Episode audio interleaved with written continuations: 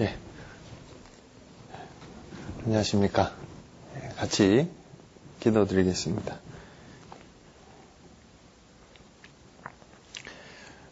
우리를 사랑하시는 자비로우신 우리 아버지 하나님 감사합니다. 구원해 주시고 또 주님의 몸된 교회 가운데 거하게 하신 것 감사합니다.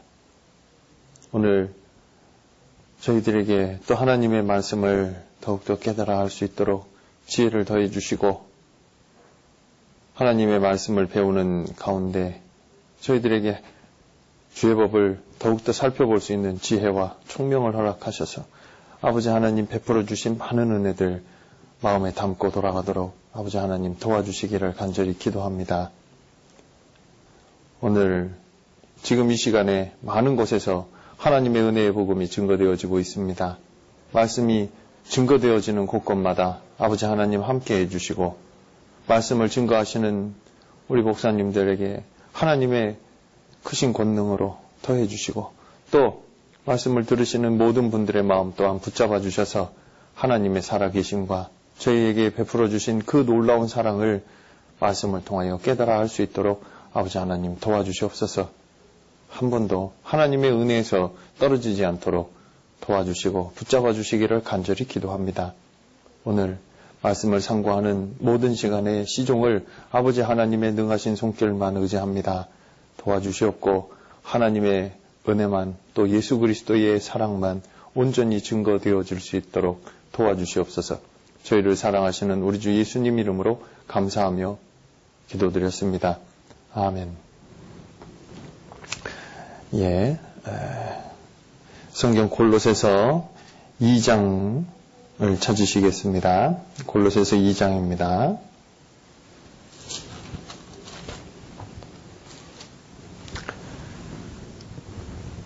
예, 골로새서 2장 9절부터 아, 10절까지의 말씀을 골로새서 2장 9절로 10절까지 말씀을 9절 10절 말씀을 함께 읽으시겠습니다. 그 안에는 신성의 모든 충만이 육체로 거하시고 너희도 그 안에서 충만하여졌으니 그는 모든 정사와 권세의 머리시라. 예, 지금 같이 읽은 이 말씀이 골로새서의 핵심 구절이다라고 이야기할 수 있습니다. 이 골로새서는 나눠드린 유인물을 보시면서 이제 하나씩 또 말씀을 드리겠습니다. 나눠드린 유인물 참고하시고요. 골로새서는 헬라 원전의 제목은 음, 프로스 콜로사이에스라는 아, 말로서 골로새인들에게라는 아, 이름을 갖고 있습니다. 그리고 한글 개혁 성경에는 지금 보시는 것처럼 수신 지명을 반영해서 골로새서다라고 명명하고 있습니다.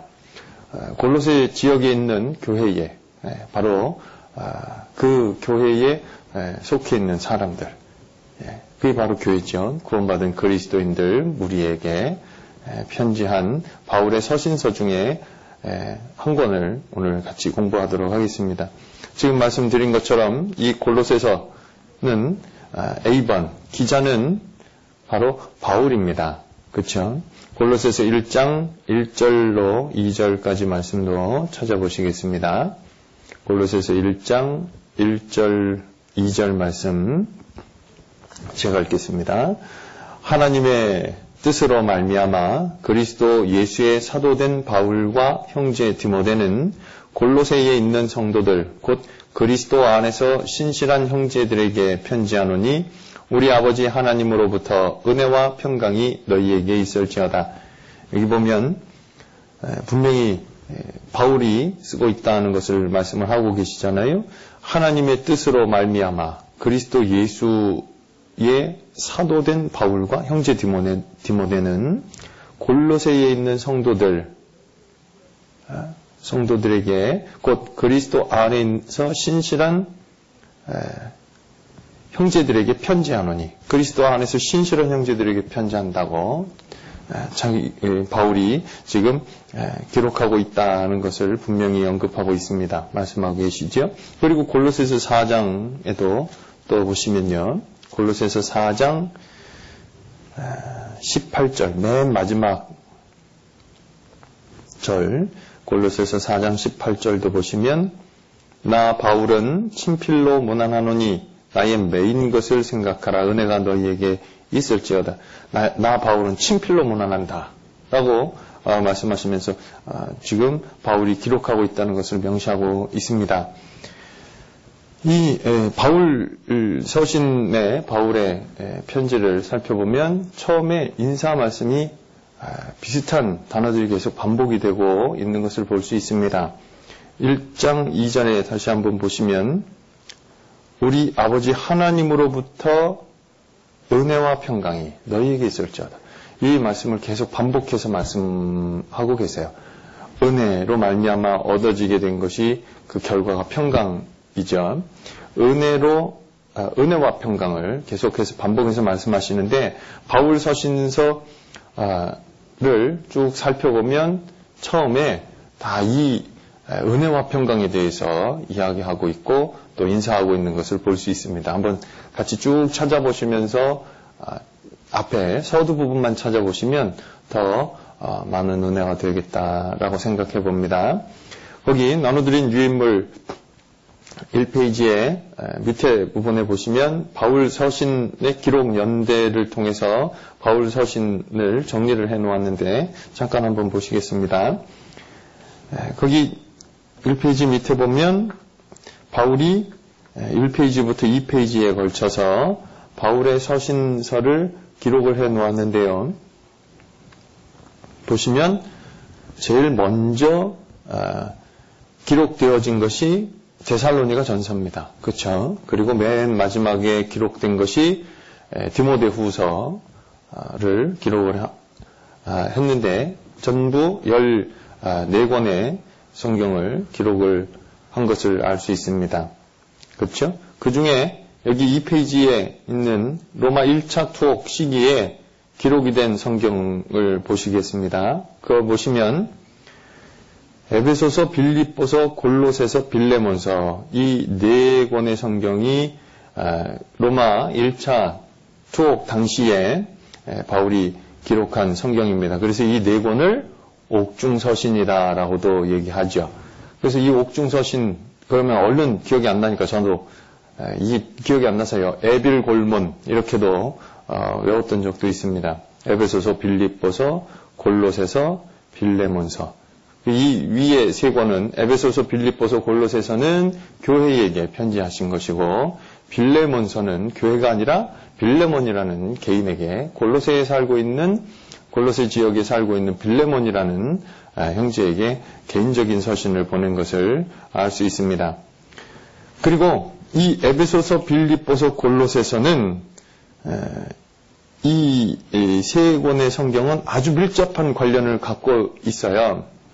보시면 에베소서는 핵심 내용이 교회가 무엇인지, 그래서 그리스도의 몸된 교회가 아, 무엇인지에 대해서 설명을 하고 있고, 그리고 빌립보서는 교회 안에서 이루어지는 교제가 무엇인지에 대해서 아주 자세히 설명하신 성경이 바로 빌립보서입니다.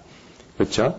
빌립보서 1장에 보면 복음으로 구원을 받고 복음에서 교제하고 복음의 신앙을 위해서 협력하는 것이 교제다. 라고 말씀하고 계십니다. 그리고 두 번째 2장에서는 아, 교제 시에 참여하는 마음 자세가 어떤지, 예? 그 마음 자세가 무엇 어떤 것이 예, 바른 예, 마음 자세인지를 설명을 하십니다. 그래서 겸손과 같은 마음을 품는 것이 교회 교제에 참여하는 바른 마음이다라고 말씀하고 계시고 그리고 3장엔 어, 3장에서는 주님의 고난에 참여하는 것이 교제에 참여하는 거다. 라고 말씀하고 계십니다. 그리고 4장에서는 아, 말뿐이 아니라 물신양면으로 협력하는 것이 교제의 모습이다라고 말씀하고 아, 계십니다. 그래서 에베소서는 교회란 무엇인가? 그리고 빌립보서는 교회 안에서 이루어지는 교제가 무엇인지에 대해서 자세히 말씀하시고요. 그럼 골로새서는 어떤 어, 것을 중심으로 말씀하시냐? 교회 안에서 역사하시고 그리고 교제 가운데 두루 행하시는 예수 그리스도 그리스도가 어떤 분이신지를 설명하고 있는 것이 바로 골로새서입니다.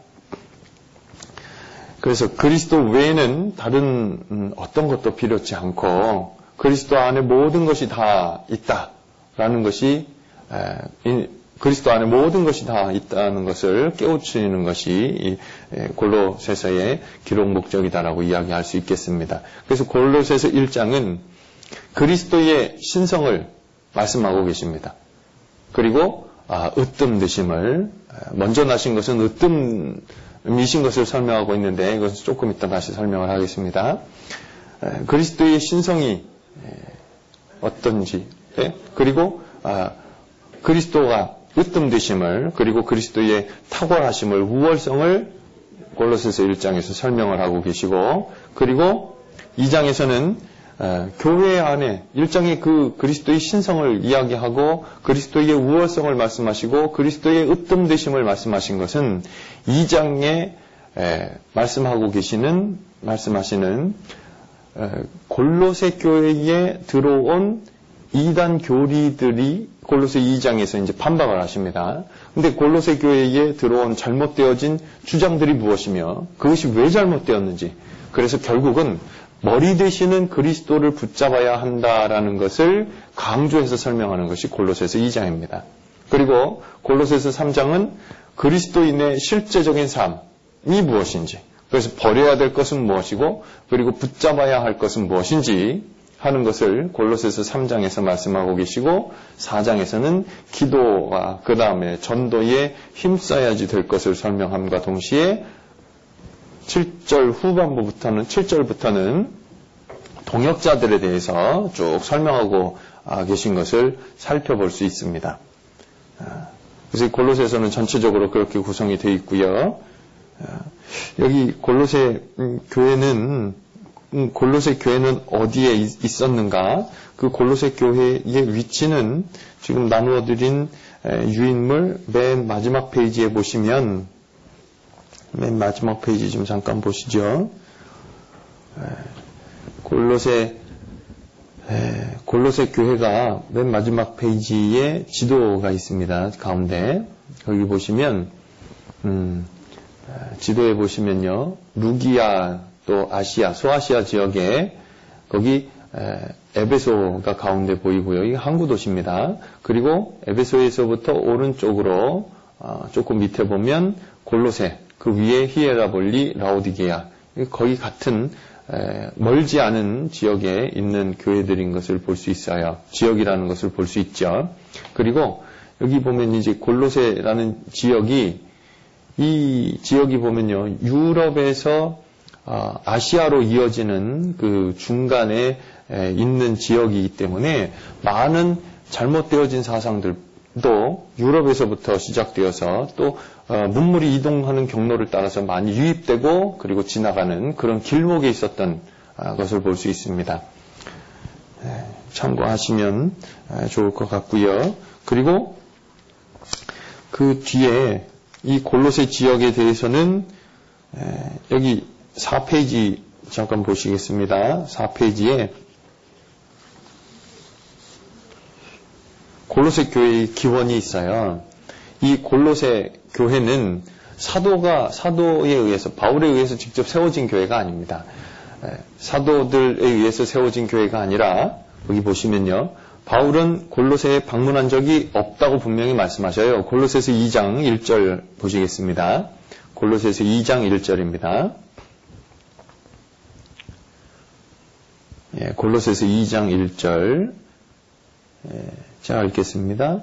내가 너희와 라우디게에 있는 자들과 무릇 내 육신의 얼굴을 보지 못한 자들을 위하여 어떻게 힘쓰는 것을 너희가 알기를 원하노니 여기 보시면 내 육신의 얼굴을 보지 못한 자들을 위하여 어떻게 힘쓰는 가 그러니까 바울을 만난 적이 없는 거예요. 골로새 성도들은 바울을 본 적이 없지만 바울에게서 배운 그 아, 사람들이 빌레몬, 아키포, 에바브라 이런 분들이 바울이 에베소에서 설교하고 복음을 전했던 그때 이제 3차 아, 전도 여행 때 예, 그때 이, 이 지역에서 전도할 때 말씀을 듣고 그리고 자기 고향으로 돌아가서 골로새에서 이제 전도하고 그래서 이제 세워진 교회가 바로 이 골로새 교회다라고 볼 수 있겠습니다. 예, 다시 보시죠. 바울은 골로새에 방문한 적이 없어요. 오순절에 예루살렘에 왔던 사람들이 있었고 바울이 에베소의 두란노 서원에서 2년 동안 사역할 때 그곳에서 빌레몬, 아키포, 에바브라가 복음을 들었습니다.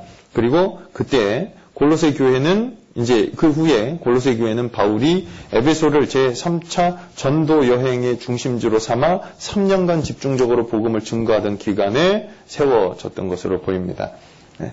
그래서 어, 이 에베소에서 바울이 증거하는 복음을 듣고 먼저 회심한 이 에바브라와 빌레몬 이분들이 이제 고향으로 돌아가서 복음을 전하고 그곳에 교회가 세워졌던 거죠. 그리고 빌레몬서 1장 한번 보시죠. 빌레몬서 1장.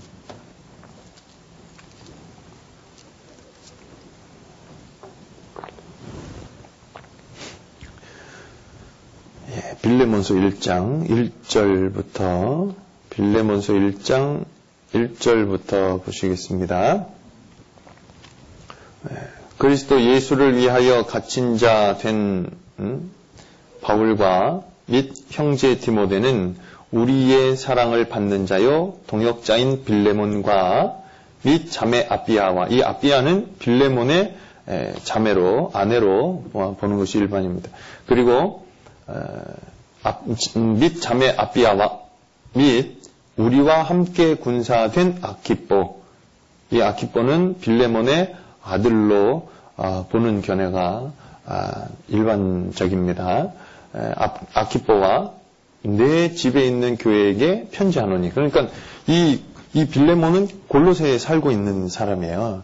근데 이 골로새, 내, 골로새에 있는 내 집에 있는 교회, 그게 바로 이제 골로새 교회가 되는 겁니다. 가정을 개방했고, 그래서 그 어, 집에 모여서 이제 형제 자매들이 모여서 말씀을 또 듣고 또 복음을 전하고 하는 그것이 바로 골로새 교회의 모습이다라고 이야기할 수 있겠습니다. 그리고 음, 이, 이 골로새, 골로새 지역은 아까 말씀드린 것처럼 5페이지도 잠깐 보시죠. 5페이지에도 보면 5페이지에 보시면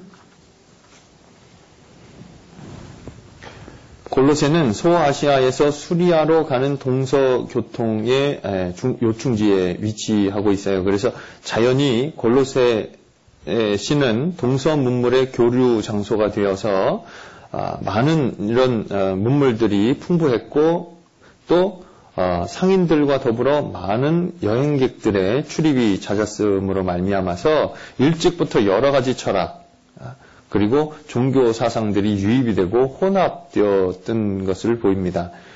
그래서 바울은 거짓 철학과 유대주의적 율법주의 그리고 아, 천사숭배와 금욕주의 등이 그리스도인의 신앙과 배치됨을 지적하고 아, 그리스도의 신성과 우월성에 대하여 강조함으로써 만물의 중심이 되시는 그리스도를 증거함과 그리스도와 연합된 성도의 바람직한 삶에 대해서 기록한 것이 바로 이 골로새서다라고 말씀드릴 수 있습니다.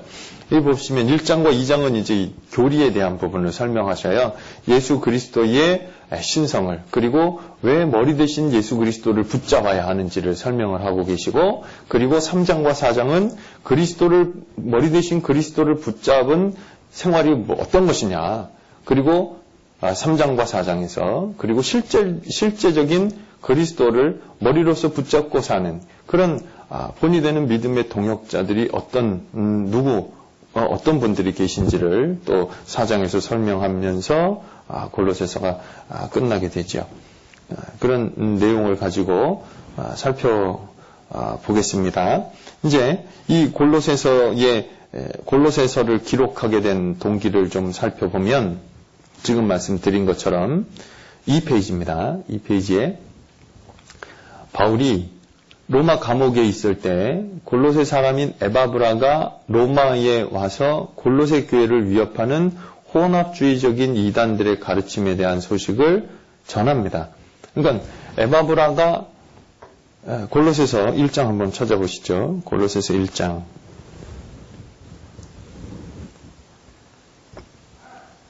골로새서 1장 7절에 보시면 골로새서 1장 7절 보시면 이와 같이 우리와 함께 종된 사랑하는 에바브라에게 너희가 배웠나니 그러니까 골로새에 있는 성도들을 가르치는 그런 일을 이 에바브라가 했던 것 같아요. 그런데 이 에바브라가 이제 골로새에 2장에 있는 이제 여러 가지 이단 사상들이 유입되었고 그것을 교회 안에 그것들이 들어올라 하니까 그거 그 문제를 가지고 이걸 어떻게 하면 좋겠습니까? 이걸 바울에게 이제 물어보러 온 거예요. 로마까지. 예. 근데 이 그 내용이 바로 거기 보시면요. 이어서 좀 보겠습니다. 아, 기록 동기 밑에 두 번째 세 번째 줄입니다. 이러한 목적을 이루기 위해서 바울은 그리스도에 관한 진리, 하나님의 형상인 그리스도, 만물의 창조주, 만물보다 먼저 계신 분, 죽은 자 가운데 먼저 부활하신 분이고 하나님의 충만한 신성이 신성을 몸에 지니신 분이고 그리고 또한 하나님과 인간을 화해시키시는 유일한 중보자이심을 강조하는 아, 그런 편지를 써서 골로새 성도들에게 보내게 되죠. 그렇죠? 골로새서는 그래서 인간이 만들어낸 철학과 사상의 허구성을 아, 대조하면서 그래서 그리스도의 완전성을 드러내는 것을 주제로 삼고 있어요. 그리고 또한 그리스도와 연합된 성도의 바람직한 삶에 대해서 기록하고 있습니다. 여기 이제 보시면요. 이제 골로새 지역에 있는 그 문제를 골로새 교회에 들어온 그 문제를 지도자인 에바브라가 로마에 있는 바울에게 그 문제를 갖고 와요. 근데 뒤에 보시면 골로새서 4장에 좀 보시면요. 골로새서 4장 12절입니다. 12절. 골로새서 4장 12절.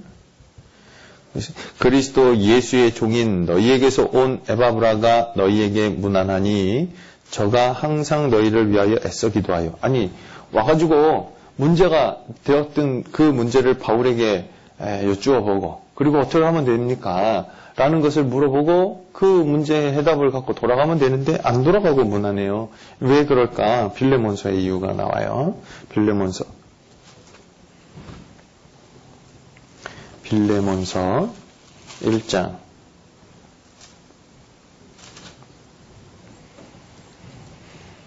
23절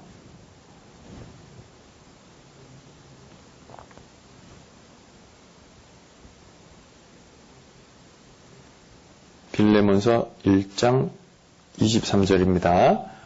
여기 보시면 그리스도 예수 안에서 나와 함께 갇힌 자 에바브라와 그러니까 이 여기 지금 에바브라가 갇혔어요.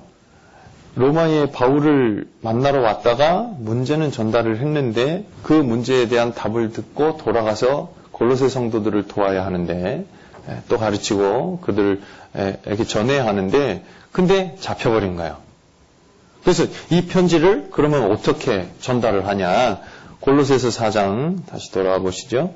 그래서 이 문, 이 편지를 4장 7절에 두기고가 내 사정을 다 너희에게 알게 하리니. 그래서 이 두기고가 결국은 이 편지를 갖고 아, 골로새에 전달을 하게 됩니다.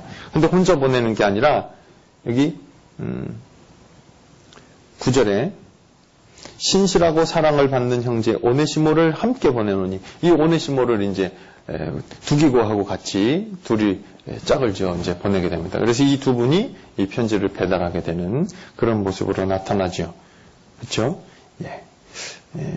이 골로새에 그러면 들어온 그 이단 사상, 잘못되어진 주장들, 잘못된 가르침, 그것들이 무엇이길래 예, 그것으로 말미암아서 이제 에바브라가 바울을 찾아오게 되었을까? 그 내용이 2장에 나옵니다. 골로새서 2장 골로새서 2장 8절 골로새서 2장 8절 같이 골로새서 2장 8절 같이 읽으시겠습니다.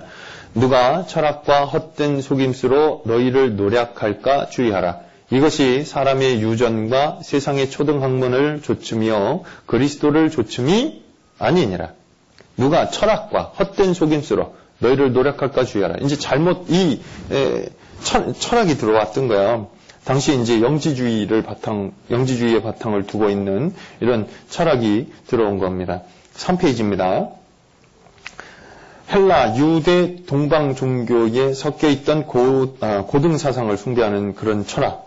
예, 그리고 초기 영지주의자들은 예, 자신들의 체험과 아, 사람의 유전에 근거하여 영적인 지식, 이게 이제 그노시스라고 하는데요, 헬라어로. 아, 이것을 내세웁니다. 그러면서 교인들을 진리로부터 벗어나도록 아, 유혹합니다. 그래서 스스로 영적인 비밀을 깨달은 자로 자처하면서 그리스도의 충만하신 신성과 주권을 부인하는 그런 것이 바로 이 예, 철학 가운데 그런 게 섞여 있는 거예요. 예. 이 이런 음, 잘못되어진 이제 철학이 들어옴으로 말미암아서 음, 이제 많은 파장을 일으켰고요. 이 영지주의는 영지주의자들은요. 거기 영지주의에 대해서 좀 정리해 놓았죠. 영지주의 종파는 1세기 말부터 2세기에 걸쳐 지중해 동해안 지역에 널리 퍼져 있었어요. 영지주의란 말은 지식을 의미하는 그노시스에서 온 말이고 영지주의자들은 지식을 높여서 신앙 위에 두었었습니다. 그러니까 신앙보다는 자기들이 알고 있는 신령한 지식이 더 중요했고 자기들이 알고 있는 그런 내용들을 알고 있어야만 아, 그것을 인정하는 그런 내용들을 그런 모습을 보여주죠. 그들은 헬라의 철학과 동양의 세계관과 기독교 교리를 절충하여 하나의 혼합적인 종교 철학을 세우려고 시도를 하였었어요. 예. 그래서 이 이제 음, 이 문제는 음, 여기 이제 보시면요. 다른 내용을 쭉 읽어보시면은 이해가 되고요. 그 다음에 이 영지주의를 조금 쉽게 좀 이해할 수, 이해를 좀 돕기 위해서 말씀드리면 여기 보시면 물질은 물질과 육신은 악한 거야. 기본 개념이. 그리고 영은 선해.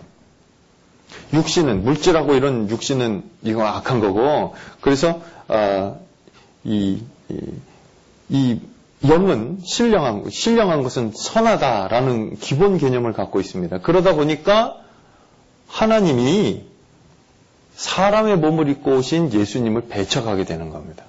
예수님은 몸을 입고 오셨잖아요. 그러니까 예수님을 배척하는 거예요. 예수님은 그러니까 예, 어떻게 예, 정말 하나님이 이 악한 육신을 입고 그렇게 올 수 있을까? 예, 그러니까 이들은 그래서 이제 배척이 되는 겁니다. 그래서 사람이 그리스도를 믿음으로 말미암아서 구원을 받는 것이 아니고 그들이 얻은 지식을 통해서 물질의 속박에서 벗어나서 하나님의 세계로 돌아가는 것. 그것이 이제 구원이다라고 얘기를 합니다. 그래서 이게 아주 극단적으로 치우치게 되면 도덕 폐기론자들이 이제 나오게 되는 것도 이 영지주의에서부터 시작되는 것을 볼 수 있습니다. 그리고 어, 두 번째 이제 첫 번째 잘못되어진 가르침 그것은 철학이었고요. 잘못된 철학이죠. 그리고 두 번째 16절입니다. 골로새서 2장 16절. 골로새서 2장 16절에 두 번째 잘못되어진 가르침이 여기 있습니다. 그러므로 먹고 마시는 것과 절기나 월삭이나 안식일을 인하여 누구든지 너희를 편론하지 못하게 하라. 여기 보면 이제 두 번째 잘못되어진 가르침은 유대 유대주의식 율법주의, 의식주의를 설명하고 있습니다. 절기는 절기를 지키는 것이나 부정한 음식으로 규정된 특정한 음식을 금해서 의식적인 정교를 유지하는데 이런 것을 가지고 그게 이제 너무 이제 집중을 하는 거야.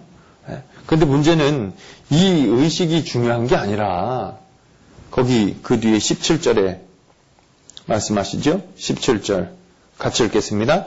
이것들은 장래 일의 그림자이나 몸은 그리스도의 것이니라. 그러니까 이런 의식들이나 이런 음, 절기를 지키는 것은 그건 그림자고 장래 일의 그림자고 그 몸은 음, 실체는 그 실체는 그리스도이심을 증거하는 것인데 실체를 붙잡지 않는 것, 실체를 붙잡지를 않고 절기를 지키고 의식을 의식에만 집중을 해서 정말 그 의식을 통해서 예수 그리스도가 나타나시는 것은 무시하고 예수 그리스도를 붙잡지 않고 의식에만 집중하고 있는 그런 것들이 바로 이제 골로새 교회에 들어왔던 두 번째 이단 사상이라고 보여집니다. 그렇죠? 그리고 세 번째 이제 그 밑에 있습니다. 18절. 누구든지 일부러 겸손함과 천사 숭배함을 인하여 너희 상을 빼앗지 못하게 하라. 저가 그 본 것을 의지하여 그 육체의 마음을 조차 헛되이 과장하고 보세요. 누구든지 일부러 겸손함과 천사 숭배함을 인하여 이제 세 번째 들어온 이단 사상이 천사 숭배예요.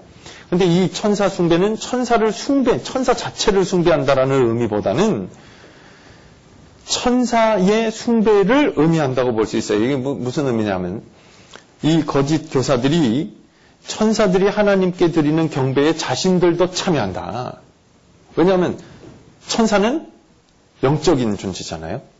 영은 아까 영지주의 영지주의적인 개념에서 보면 영은 네, 선한 거야. 그러니까 그 이 천사들이 하나님께 경배를 드리는데 자신들도 천사들의 경배를 흉내내면서 거기에 동참하고 그래서 하나님 앞에 의롭다함을 받는 완전히 잘못된 거죠. 예. 그래서 천사 숭배를 좇는 사람들은 그들이 천사들과 직접, 직접 교통할 수 있으며 하나님과 사람 사이의 중보자가 반드시 필요한 것은 아니다라고 생각하는 잘못되어진 가르침을 전했습니다. 이, 이 당시에 이제 미카엘 숭배가 있었죠. 예. 그리고 이 이제 이 천사 숭배에 대해서 19절에 말씀하시잖아요. 19절, 19절 보시죠. 머리를 붙들지 아니하는지라 온 몸이 머리로 말미암아 마디와 힘줄로 공급함을 얻고 연합하여 하나님이 자라게 하심으로 자라느니라. 그러니까 아니 몸 대신 그리스도가 있는데 아니 그리고 머리 대신 그리스도가 있는데 그 머리를 붙잡아야지 될 사람들이 실체 예수 그리스도를 붙잡지 않고 예, 다른 이런 음, 그리스도에 집중하지 않고 음, 다른 것들로 예, 하나님과 사람 사이에 중보도 한 분이세요. 바로 예수 그리스도시잖아요. 그렇죠? 음. 그런데 천사 숭배, 천사가 하나님께 경배드리는 거기에 자기도 동참하면서 어떤 의롭다함을 아, 얻는 것처럼 신령한 것처럼 이 착각입니다. 잘못되어진 이단 사상이죠. 그리고 이제 네 번째입니다. 네 번째. 이, 이네 번째가 거기 밑에 있습니다. 20절. 네 번째 잘못되어진 음, 가르침, 이단 사상이 너희가 세상의 초등학문에서 그리스도와 함께 죽었거든 어찌하여 세상에 사는 것과 같이 의문에 순종하느냐. 곧 붙잡지도 말고 맛보지도 말고 만지지도 말라 하는 것이니 이 모든 것은 쓰는 대로 부패에 돌아가리라. 사람의 명과 가르침을 줬느냐? 이제 네 번째 잘못된 가르침, 이단 사상이 이 바로 금욕주의입니다. 21절에 붙잡지도 말고, 맛보지도 말고, 만지지도 말라. 금욕주의예요. 음, 하면 안 돼. 이 거짓 교사들이요, 아주 극히 엄격한 규율을, 규율을 육체에 가해요. 아, 육체는 악한 거니까. 그러다 보니까 이 육체의 그런 아주 엄격한 규율을 강함으로써 가함으로써 육신의 욕망을 억눌러야 한다고 가르쳐요. 음, 그래서 그들은 자신들의 몸을 괴롭히는 등 아, 스스로 지어낸 방법으로 하나님을 숭배하고자 했고 그렇게 함으로 스스로 경건하고 겸손한 자인 채 아, 했었던 거죠. 예. 그래서 붙잡지도 말고 맛보지도 말고 만지지도 말고. 근데 이걸 바울 사도는 분명히 지적하고 말씀하십니다. 그 뒤에 23절에 같이 읽어보시죠. 이런 것들은 자의적 숭배와 겸손과 몸을 괴롭게 하는데 지혜 있는 모양이나 오직 육체에 좇는 것을 금하는 데는 유익이 조금도 없느니라. 이 성결한 삶이 되고 그리고 생활이 변하는 데는 이 지금 이 네 가지 지금 여기서 이야기하고 있는 이 음, 제일 첫 번째 철학, 예? 그 다음에 예, 그 의식주의, 유대주의적 의식주의, 율법주의, 그 다음에 천사숭배, 그리고 이 금욕주의 이런 것들은 실제 성결한 삶, 구별된 삶, 경건한 삶이로 어, 경건한 삶으로 삶이 변하고 생활이 변하는 데는 아무런 도움이 안 된다. 그러니까 뭐 해야 되냐? 머리 대신 그리스도를 붙잡아야 된다. 라고 말씀하시는 겁니다. 음. 그래서 이, 이 골로새 이 교회에 그 내용을 지금 편지로 써서 지금 전달하고 있는 것을 볼 수 있는 거죠. 그렇죠? 자, 이제 6페이지 보시겠습니다. 나눠드린 유인물 6페이지 보시죠. 여기 보시면 이 개요 부분이 있어요. 그 전반적으로 이 골로새서의 전체 내용을 잠깐만 보시면 처음에는 문안 인사가 있고요. 그 다음에 신앙의 진보에 대한 감사와 아, 신앙의 성숙을 위한 음, 그런 기도, 바울의 기도가 있고 그리고 이제 바로 1장에 1장 1, 13절부터 2장 23절까지는 지금 이 내용들 쭉 보신 것처럼 아, 그리스도의 우월성을 설명하십니다. 그러니까 머리 대신 그리스도를 붙잡아야 된다. 라는 것이 핵심이에요. 그렇죠? 그래서 그리스도의 신분과 사역이 어떠하신지 구세주이신 그리스도, 창조주이신 그리스도, 교회의 머리 되시는 그리스도, 그리고 화목케 하신 그리스도를 설명하고 있어요.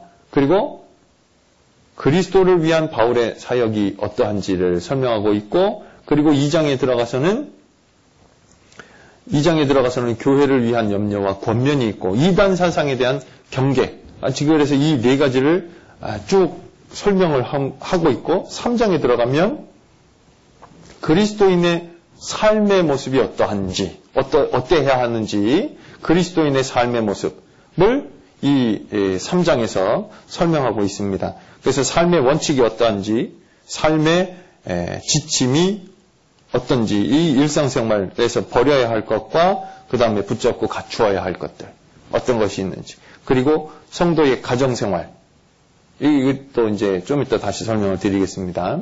아내와 남편, 자녀와 부모, 종과 상전의 관계가 어떠해야 할지 라는 부분도 설명하고 있어요. 그리고 이제 사장으로 들어가면 기도 생활과 전도하고 전도에 힘쓸 것을 말씀하시고 그 다음에 이제 그 동역자들에 대해서 설명하시면서 이 골로새서를 마치고 있습니다.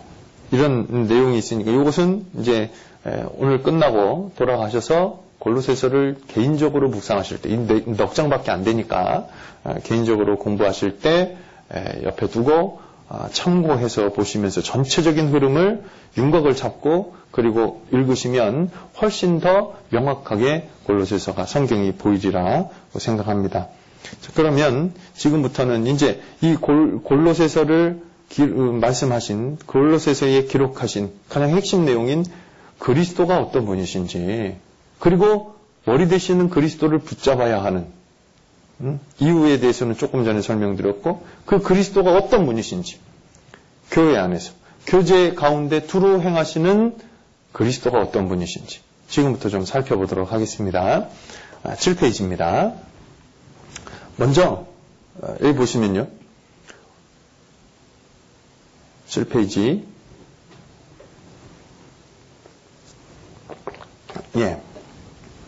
우리 인생의 목표는 그리스도를 알고 그리스도를 전하고 그리스도를 추구하는 것이 진정한 인생의 목표예요.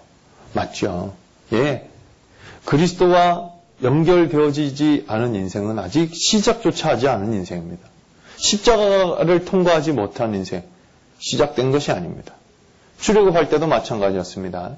이스라엘 백성들이 애굽 땅에서 살고 있었던 그런 그들의 역사가 있었음에도 불구하고 하나님은 이스라엘 백성들에게 분명히 말씀하시죠. 6월절을 예, 아, 말씀하시면서 그 말씀 한번 찾아보실까요? 출애굽기 출애굽기 12장입니다. 출애굽기 12장. 출애굽기 12장.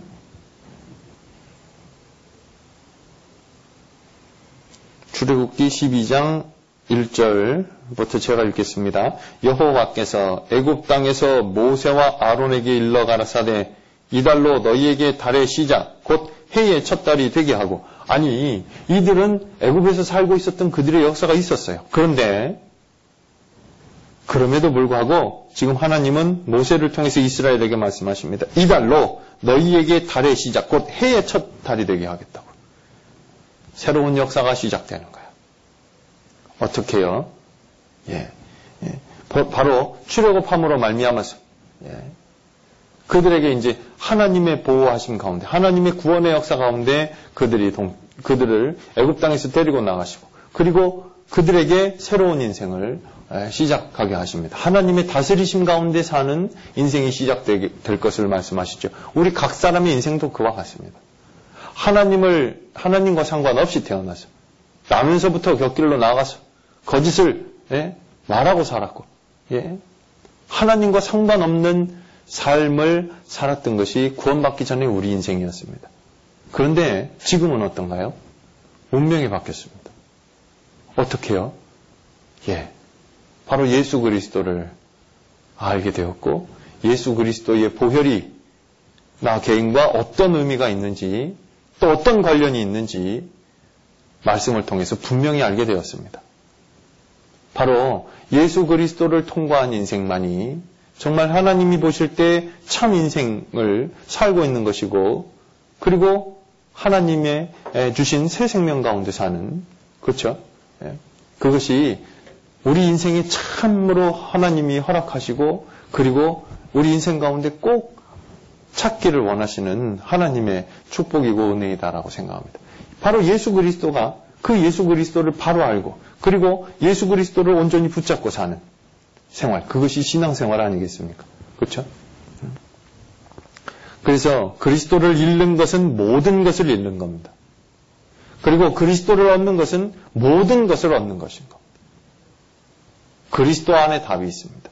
모든 인생의 문제는 우리 주 예수 그리스도 앞으로 나올 때 인생의 문제가 해결이 되는 겁니다. 그리스도만이 우리에게 참으로 아, 하나님의 은혜를 알게 하고 그리고 하나님의 은혜를 하나님의 은혜와 연결되어지는 통로가 바로 예수 그리스도잖아요. 그렇죠?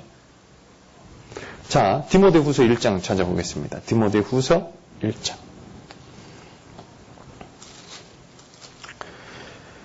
디모데 후서 1장 12절 디모데 후서 1장 12절 11절부터 11절부터 제가 읽겠습니다. 내가 이 복음을 위하여 반포자와 사도와 교사로 세우심을 입었노라. 이를 인하여 내가 또 이 고난을 받되 부끄러워하지 아니함은 나의 의로한 자를 내가 알고 또한 나의 의탁한 것을 그날까지 저가 능히 지키실 줄을 확신함이라. 여기 보시면 내가 이 복음을 위하여 반포자와 사도와 교사로 세우심을 입었노라. 복음을 위해서 바울 사도는 반포자와 사도와 교사로 세우심을 입었다고. 그쵸?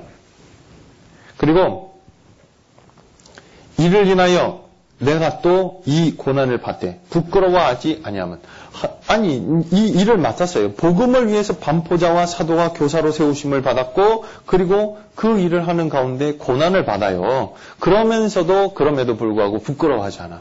그 이유가 뭔데요? 거기 두 가지를 말씀하셔요. 부끄럽지 아니하는 부끄럽지 않는 이유 두 가지. 첫째, 나의 의뢰한 자를 내가 알고 내게 이 일을 맡겨주신 분이 누구신지 예. 바울이 아는 거예요. 예수 그리스도를. 그리고 또 하나 있죠. 나의 의탁한 것을 그날까지 저가 능히 지키실 줄을 확신하니라. 나의 의탁한 것을 그날까지 저가 능히 지키실 줄을 주님이 이루어 주셔요. 주님이 붙잡고 계세요. 주님이 일을 맡기셨고 또 이 일을 감당케 또 하십니다. 그리고 함께 하십니다. 그 예수 그리스도를 온전히 알므로 말미암아 바울이 담대하게 맡겨주신 일을 했다고 생각합니다.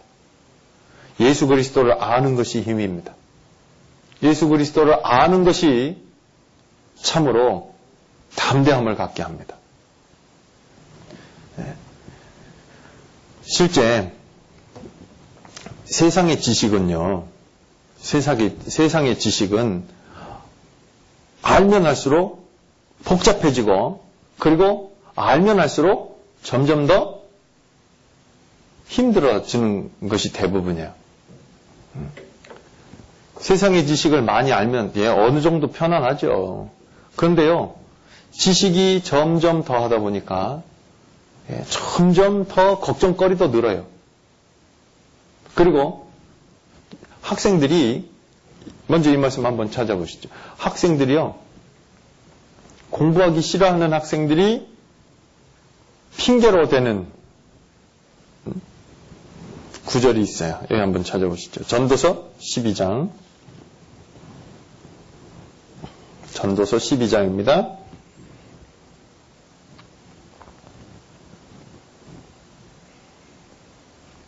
전도서 12장 12절.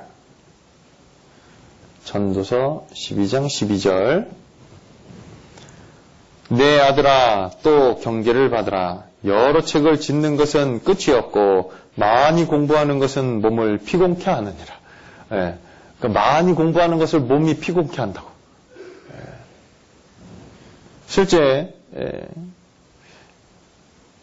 또 하나 더 보실까요? 전도서 앞에 예. 전도서 1장 18절 전도서 1장 18절 이 말씀도 음, 같이 읽으시죠. 지혜가 많으면 번뇌도 많으니 지식을 더하는 자는 근심을 더하느니라. 예. 그러니까 세상의 지식은요. 점점 더 알면 할수록 근심도 많아지게 돼 있습니다. 많이 공부하는 것이 피곤케 되고 예. 가만히 생각해 보셔요.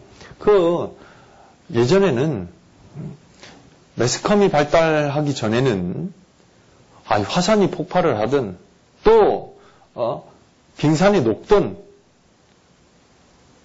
지진이 나가지고 뭐 많은 사람이 죽어도 그거요. 잘 모르고 지났어요. 근데 요즘은 어때요? 거의 실시간으로 생중계됩니다. 그렇죠? 많은 지식이 더해지니까 두려워하게 되고 근심하게 되는 일들도 점점 많아지는 거예요. 전에는 몰랐을 때는 빙산이 녹든 화산이 폭발하든 지진이 나든 별로 관심 없이 살다가 지금은 현장을 보게 되고 예. 그리고 많은 사람들 정말 전문가들의 얘기를 듣다 보니까 괜히 걱정도 더 앞서고 예. 공부를 많이 하고 한다고 해서 근심이 해결되느냐 그렇지 않아요. 예. 세상의 지식은 정보는 제공할 수 있어요. 하지만 걱정거리도 더 커지는 것이 사실이에요. 그런데 반면에 하나님을 아는 것은 어떤가요?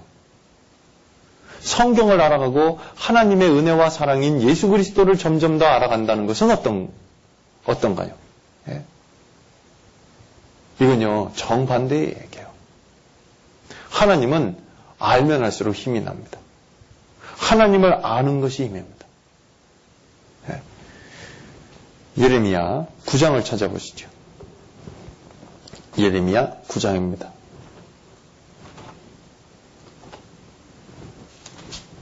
이르미야 9장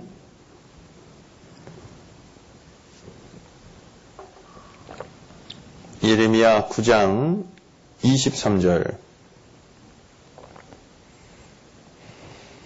예레미야 9장 23절부터 제가 읽겠습니다. 여호와께서 이같이 말씀하시되 지혜로운 자는 그 지혜를 자랑치 말라. 용사는 그 용맹을 자랑치 말라. 부자는 그 부함을 자랑치 말라. 자랑하는 자는 이것으로 자랑할지니 곧 명철하여 나를 아는 것과 나 여호와는 인애와 공평과 정직을 땅에 행하는 주인 행하는 자인 줄 깨닫는 것이라. 나는 이 일을 기뻐하노라 여호와의 말이니라. 보세요. 지혜로운 자가 그 지혜를 자랑, 아이, 자랑하지 말라고요. 용사도 용맹을 자랑하지 말라고. 부자도 그 부함을 자랑하지 말라고. 예. 이것들은 다 놓고 갈 겁니다. 예. 24절에 정말 우리가 자랑해야 할 것, 그리고 마음을 두어야 할 것이 여기 있죠. 자랑하는 자는 이것으로 자랑할지니 곧 명철하여 나를 아는 것과 하나님을 아는 겁니다. 그냥 아는 게 아니라 정말 하나님의 은혜가 경험되어지고 체험되어지고 예수 그리스도를 통해서 우리에게 베풀어 주시는 그 놀라운 사랑이 우리 마음에 정말 믿어진다면 그 사람이 담대함을 얻게 되어 있습니다. 그렇죠? 나 여호와는 인애와 공평과 정직을 땅에 행하는 자인 줄 깨닫는 것이라. 예. 알아요. 하나님을 아는 거예요. 하나님의 은혜와 사랑이 무엇인지를 깨닫는 거예요. 그게 정말 자랑할 거고, 그리고 그것이 우리 마음에 힘을 부어주고 담대함을 주게 되어 있습니다. 그렇죠? 많은 믿음의 선진들의 삶의 모습 가운데 우리가 보고 있잖아요. 예. 다니엘서 11장 찾아보시죠. 다니엘서 11장도 보시겠습니다. 다니엘서 11장.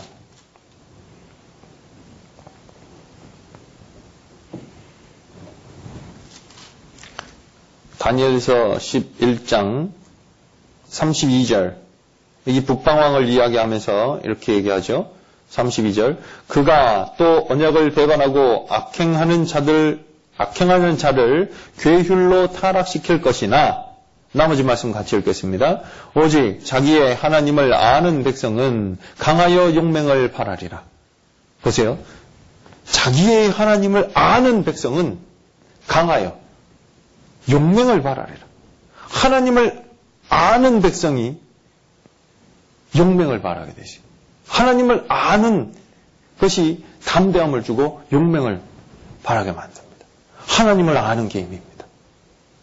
세상의 지식은 근심을 더하게 하지만 하나님을 아는 지식은 담대함을 그리고 정말 감사함을 좀 감사함으로 말미암아 하나님의 일을 담대히 하게 만듭니다.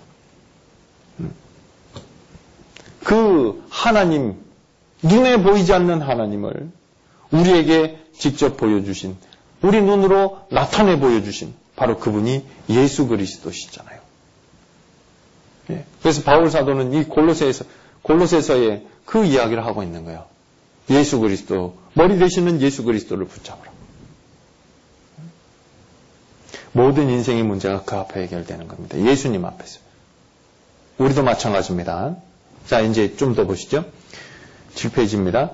이단적 교리에 물들지 않고 그리스도인의 삶을 변화시키고 성장시키는 열쇠는 그리스도를 어떻게 해요? 정확하게 아는 거야. 그리스도를 정확하게 아는 거예요. 그게 필요해요. 이단이 반드시 그리스도를 부인하지는 않아요.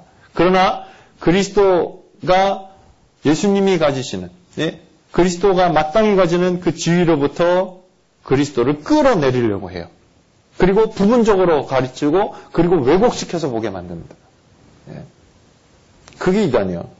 그러므로 우리는 그리스도를 알아야 해요. 정확하게 또한 우리가 무엇을 믿느냐 하는 것은 우리가 어떻게 행동하느냐를 결정하는 것이기 때문에 아주 중요하죠. 그러므로 우리가 무엇을 믿느냐 하는 것을 확실하게 하는 일이 무엇보다도 중요한 겁니다. 이게 골로새, 골로새 교회에도 필요했던 거고 지금 우리에게도 필요합니다. 그리스도를 아는 것이 지식입니다. 그것이 힘입니다. 그것이 정말 우리를 말씀 가운데 담대하게 할 것이다 생각합니다. 보세요. 그리스도, 아, 그래서 바울은 하나님의 뜻을 아는 것으로 충만해지고 자라가기를 기도하는 아, 것이 골로새서 1장에 나오잖아요. 골로새서 1장 찾겠습니다. 그래서 그리스도를 아는 알면 어떻게 되는데요? 보세요. 여기 골로새서 1장 9절.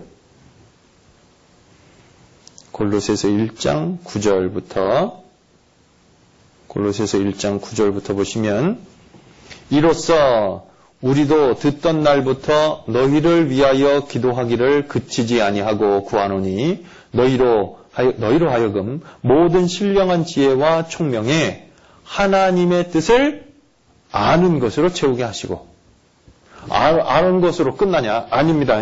10절에 죽게 합당히 행하여 범사에 기쁘시게 하고 모든 선한 일에 열매를 맺게 하시며 하나님을 아는 것에 자라게 하시고 보세요.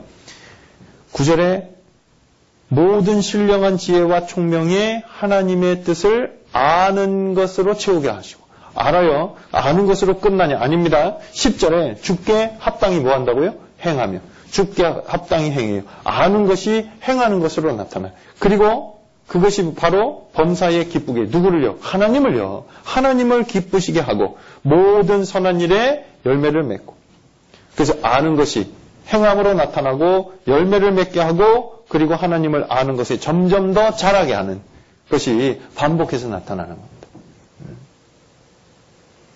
그래서 정확하게 아는 게 필요한 거예요. 그렇죠? 그래서 결국은 이, 이, 이 하나님을 하나님을 알고 예수 그리스도를 정확하게 아는 것 이것이 정말 우리를 더욱더 힘있고 담대한 신앙생활을 할 수 있게 되는 비결이다라고 생각합니다. 여기 보세요. 골로새서 2장 2절 어, 골로새서 2장 2절 3절 이게 골로새서를 기록한 목적이기도 하지요. 골로새서 2장 2절 3절 같이 읽으시겠습니다. 이는 저희로 마음의 위안을 받고 사랑 안에서 연합하여 원만한 이해의 모든 부요에 이르러 하나님의 비밀인 그리스도를 깨닫게 하려 함이라. 그 안에는 지혜와 지식의 모든 보화가 감추어 있느니라. 여기 보세요. 이는 저희로 마음의 위안을 받고 사랑 안에서 연합하여 원만한 이해의 모든 부요에 이르러 하나님의 비밀인 누구예요? 그리스도를 깨닫게 하려면 그리스도를 깨닫게 하려고 하나님의 비밀인 그리스도를 깨닫게 하려고 이걸 쓰신 거고 그걸 지금도 말씀하고 계시는 거예요. 그래서 그 안에는 지혜와 지식의 모든 보화가 모든 보화가 이 모든 보화예요. 모든 보화. 그리스도 안에는 모든 것이 충만해. 신앙생활에 필요한 모든 것, 우리가 필요한 모든 것이 그리스도 안에 다 있습니다. 예, 그걸 지금 설명하고 계시는 겁니다. 그래서 이것이 예, 감추어 있습니다. 이것은 이제 예, 하나씩 하나씩 살펴보도록 하겠습니다. 거기 보시죠. 이제 7페이지에 보면 첫 번째 골로새서에 나타난 첫 번째 그리스도의 모습은 구세주이신 그리스도의 모습으로 나타나요. 골로새서 1장 13절입니다. 골로새서 1장 13절 14절 그가 우리를 흑암의 권세에서 건져내사 그의 사랑의 아들의 나라로 옮기셨으니 그 아들 안에서 우리가 구속 곧 죄 사함을 얻었도다. 그래서 이제 첫 번째 구세주이신 그리스도 이 모습으로 나타나는데 모든 사람은 어둠의 예, 주관자들 아래 있었어요. 그렇죠? 예, 어둠이었고요. 어둠이었다고요. 그런데 실제 예수 그리스도로 말미암아서 우리를 흑암의 권세에서 건져내셨고 그의 사랑의 아들의 나라로 옮기신 거예요. 그러니까 어둠에서 빛으로 옮기신 거예요. 그렇죠? 어둠에서 빛으로 온 거예요. 사도행전 26장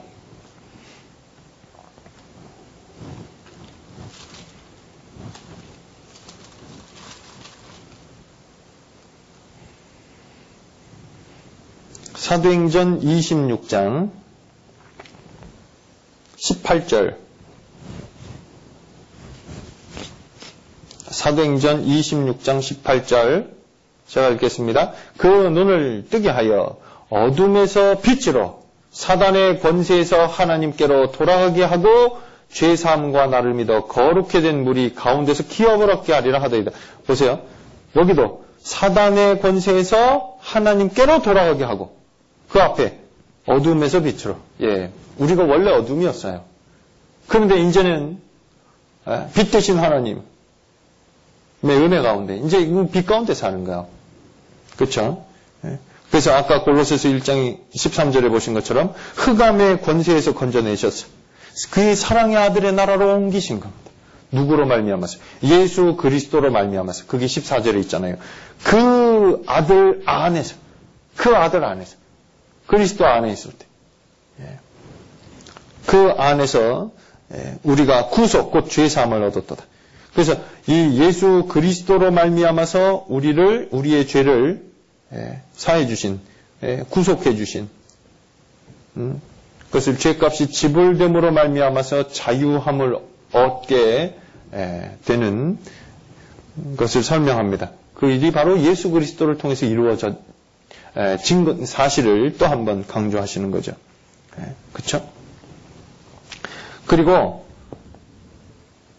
두 번째 이제 구세주이신 그리스도를 말씀하시고 두 번째 그 우리를 구원하신 우리를 구속하신 그 바로 예수 그리스도 구세주이신 바로 그 예수 그리스도가 15절에 보면 그분이 바로 하나님이시잖아. 그분이 바로 하나님이시다. 라고 말씀하고 계십니다. 15절 보시겠습니다. 골로새서 1장 15절입니다. 그는 보이지 아니하시는 하나님의 형상이요. 예수님은 예수 그리스도는 보이지 아니하시는 하나님의 형상이요.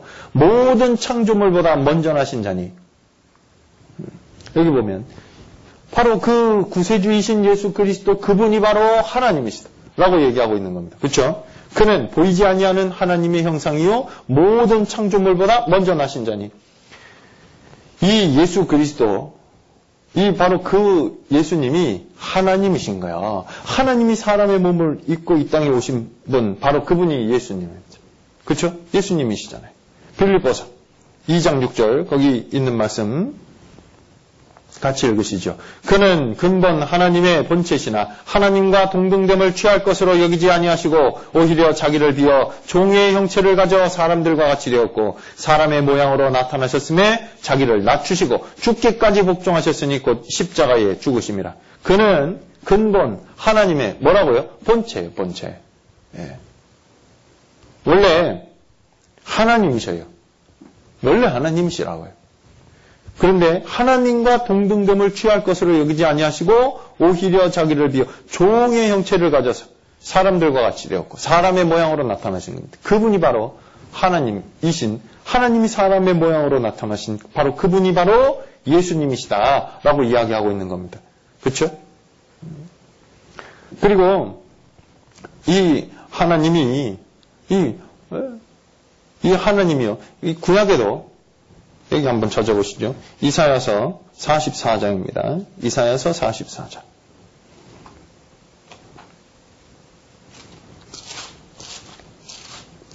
이사야서 44장.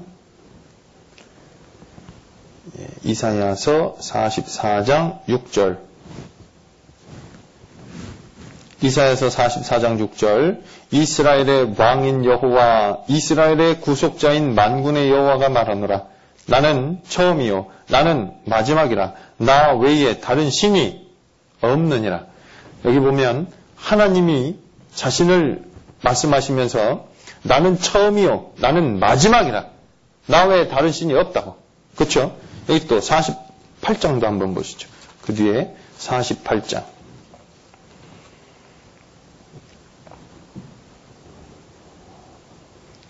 48장 12절. 48장 12절. 야곱아 나의 부른 이스라엘아 나를 들으라. 나는 그니 나는 처음이요 또 마지막이라. 네? 하나님이 처음이고 마지막이다 라고 말씀하시잖아요. 근데 요한계시록 여긴 하나님이 처음이고 마지막이라고 말씀하셨는데 요한계시록 22장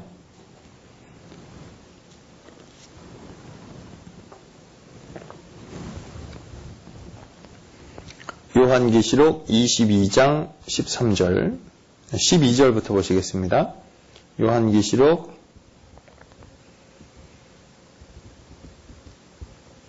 22장 12절. 보라, 내가 속히 오리니 내가 줄 상이 내게 있어 각 사람에게 그의 일한 대로 갚아주리라. 나는 알파와 오메가요, 처음과 나중이요, 시작과 끝이라. 여기 예수님이 예? 말씀하시면서요. 나는 알파와 오메가요, 처음과 나중이요, 시작과 끝이라고. 예? 구약에는 하나님이 나는 처음이요 마지막이라고 말씀하셨는데 예수님도 나는 처음이요 마지막이라고. 예, 하나님이 예수님입니다. 예수님이 하나님이십니다. 그렇죠? 원래 하나님이신 분이에요. 하나님이 사람의 몸을 입고 이 땅에 오신 분, 그분이 바로 예수님이십니다. 근데 여기 골로새서 1장 15절은 좀 이해하셔야지 될 구절인데요. 다시 돌아와 보시죠. 골로새서 1장 15절. 근데 여기 보면 아, 골로새서 1장 15절에 그는 보이지 아니하시는 하나님의 형상이요 모든 창조물보다 뭐라고요? 먼저 나신 자니. 먼저 나신 자니. 이 먼저 나셨다라는 이 말 때문에 예? 이 이걸 이 구절을 잘못 이해해 가지고 많은 이단들이 이 구절을 잘못 이해해서 예수님이 처음 그러니까 예수님은 하나님이 아니라 하나님이 지으신 피조물들 가운데 제일 먼저 지음받은 존재다라고 생각합니다. 이 구절로. 그 이제 그 그런 사람들, 삼위일체를 부정하는 사람들의 대표 어, 작격인 사람을 여기 예, 좀 정리해 놨는데요. 아리, 아리우스라는 사람이에요. 그 사람에 대해서 좀 보시면요. 이 사람은 250년에서 300, 대략 336년경에 활동했던 사람이고요. 초기 기독교 시대에 활동했던 이집트 알렉산드리아 출신의 신학자이다라고 되어 있습니다. 근데 이 아리우스는 예수는 영원한 존재가 아닌 단지 인간일 뿐이고 성부에게 종속적인 개념이라고 주장했고요. 그의 주장이 아리우스 주의라는 초기 기독교 분파로 발전을 하게 됐고 처음에 많은 사람들한테 이제 인기를 또 누리기도 했지만 결국은 삼일체를 부정하는 사람으로서 이단으로 어, 이단으로 이제 분별되었던 판명이 됐던 사람입니다. 그러니까 한, 예수님은 하나님이십니다. 분명히 성경에서도 말씀하고 계시고 그렇죠. 그런데 그걸 반대하는 거예요. 이러므로 말미암아서 지금도 영향을 받은 그런 음, 분들이 있잖아요. 자, 이 아리오스가 삼위일체를 부정하는 대표적인 구절이 지금 보신 이 골로새서 1장 15절 말씀하고요. 또 하나 있어요. 요한복음 5장 26절인데 찾아보시겠습니다. 요한복음 5장 26절입니다. 요한복음 5장 26절 요한복음 5장 26절 예. 아버지께서 자기 속에 생명이 있음 같이 아들도 생명을 아들에게도 생명을 주어 그 속에 있게 하셨고 이 이제 이 말씀 때문에 이 이제 예수님은 성부, 성자는 아, 이 종속적인 개념으로 설명을 합니다, 이분이. 그게 이제 9페이지에 있죠? 아리우스는 아버지만 원래 생명이 있었고 아들은 생명이 없었는데 아버지가 주신 것이다. 원래 아들은 생명이 없었다. 그러니까 처음 지었을 때 제일 먼저 지은 존재지 하나님과 하나님이신 분이 예수님이 하나님이 아니다. 같은 분이 아니다. 응? 라고 이야기합니다. 그래서 삼위일체를 아주 반대하죠. 예, 배척합니다.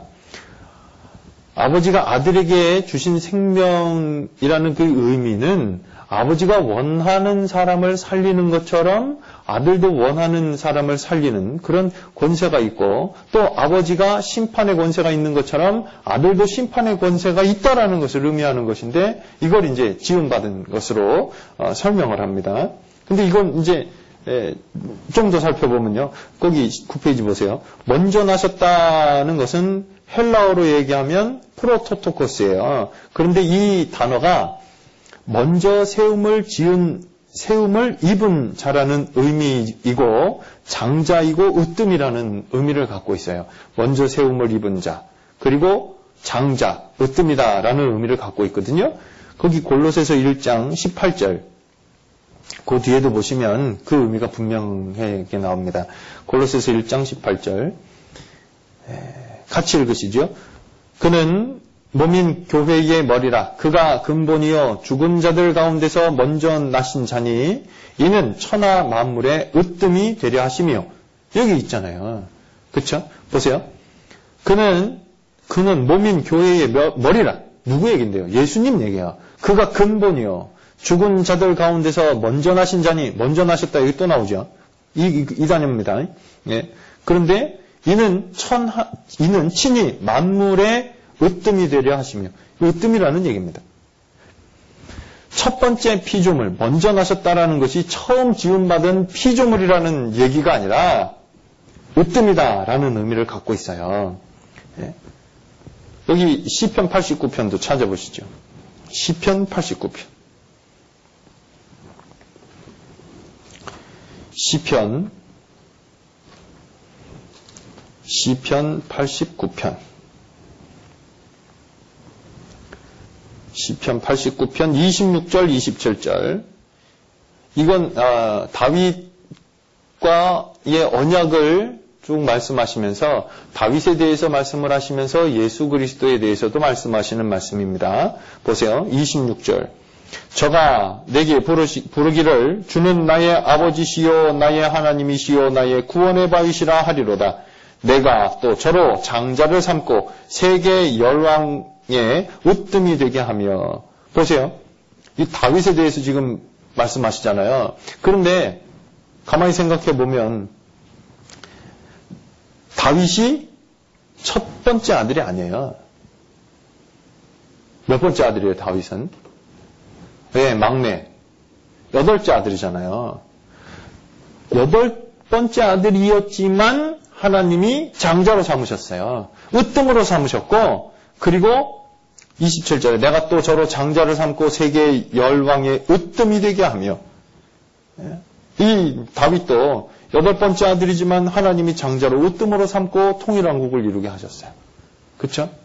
이 먼저 나셨다라는 말이 결코 처음 태어났다라는 말을 의미하는 것이 아닌 겁니다. 그렇죠? 그리고 히브리서 12장 여기도 한번 찾아보시죠. 히브리서 12장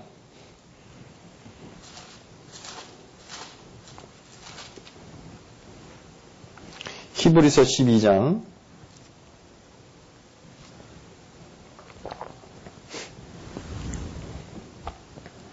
히브리서 12장 23절 여기도 말씀하시는데요. 제가 읽겠습니다. 하늘에 기록한 장자들의 총회와 교회와 만민의 심판자이신 하나님과 및 온전케 된 의인들의 영광. 여기 보면 여기도 장자들 얘기하죠. 이게 이 이이 먼저 난 자. 이 먼저 나셨다라는 말이 이 장자라 이 말이 여기도 보면 하늘에 기록된 장자들의 총회 이게 누구 얘긴데요? 이 장자는 그리스도예요. 예. 그렇죠? 교회를 의미하잖아요. 이 교회를 장자라고 말씀하셔요. 예. 그리고 예레미야 31장 9절에 그, 그 유인물에 보세요. 예레미야 31장 9절에 제가 읽겠습니다. 울며 울 것이며 그들이 나의 인도함을 입고 간구할 때에 내가 그들로 넘어지지 아니하고 하숫가의 바른 길로 행하게 하리라. 나는 이스라엘의 아비요 에브라임은 나의 장자니라. 근데 이 에브라임은 에브라임은 둘째 아들입니다. 장자가 아닙니다. 네? 첫 번째 난 아들이 아니라고요. 둘째 아들인데 여기 지금 성경은 분명히 나의 장자라. 그러니까 이, 이 예, 결국 먼저 나셨다라는 말인 으뜸이다라는 의미를 갖고 있는 거지 처음 만들어졌다라는 출생과 관련되어진 단어가 아닌 겁니다. 이게 이해하시겠어요? 예. 그러니까 특별한 지위와 관련되어진 것이지 탄생과 관련되어진 말이 아닌 겁니다. 골로새서 1장 15절 다시 보시죠. 골로새서 1장 15절.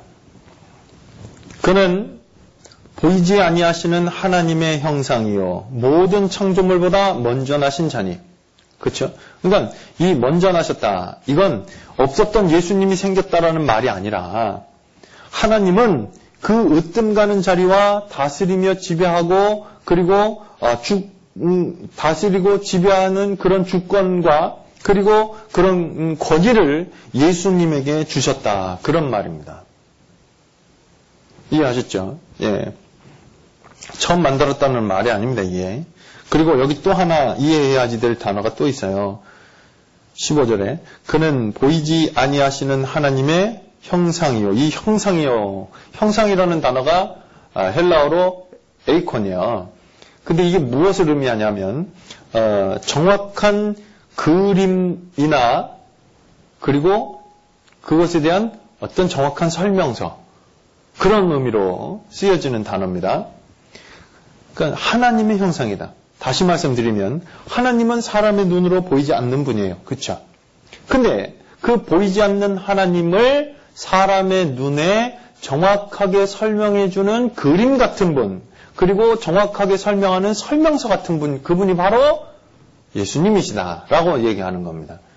보이지 않는 하나님을 사람들에게 보여주셨던. 그래서 이 형상이라는 이 에이콘이라는 이 단어가 그 당시에 사진이라는 단어가 있었으면 그렇게 아마 설명을 했었지 않, 았을까 정확한 표현이 바로 어, 하나님을 보이지 않는 하나님을 우리에게 사진처럼 보여주시는 정확하게 설명하시는 분이 바로 예수님이시다라고 지금 설명하고 있는 겁니다.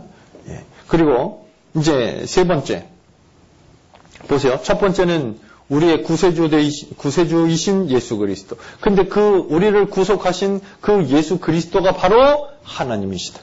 그렇죠? 그리고 그분이 바로 그 예수님이 세 번째는 창조주이시다. 라고 지금 얘기하고 있는 겁니다. 세 번째 16절, 17절. 만물이 그에게 창조되되 하늘과 땅에서 보이는 것들과 보이지 않는 것들과 혹은 보좌들이나 주관들이나 정사들이나 권세들이나 만물이 다 그로 말미암고 그를 위하여 창조되었고 또한 그가 만물보다 먼저 계시고 만물이 그 안에 함께 섰느니라. 여기 보시면 그리스도께서 창조주이심으로 그분은 우리를 충분히 구원하실 수 있고 우리는 그분을 신뢰할 수 있다라는 것을 지금 설명하고 있는 거예요. 만물이 다 그로 말미암고 그를 위하여 창조되었고 이 말을 이 좀 의미를 좀 생각해 보면 이 우주를 창조하신 분이 바로 누구라고요? 그리스도예요. 그분이 하나님이요. 그렇죠? 피조물의 존재 목적은 만물이 그로 말미암았고 예수님으로 말미암아서 창조되었고 그리고 그 뒤에 뭐라고요? 그를 위하여 창조되었고 그러니까 피조물들의 존재 목적이 바로 예수님을 위해서라는 겁니다. 그, 그를 위하여 창조되었고 예수님을 위해서 창조된 거예요. 피조물의 존재 목적이 바로 예수 그리스도십니다. 이 지금 그 말을 하고 있는 겁니다. 10페이지입니다. 일생을 살아가는 동안에 그리스도를 모르는 사람은 창조의 목적에 위배되는 겁니다. 그렇죠?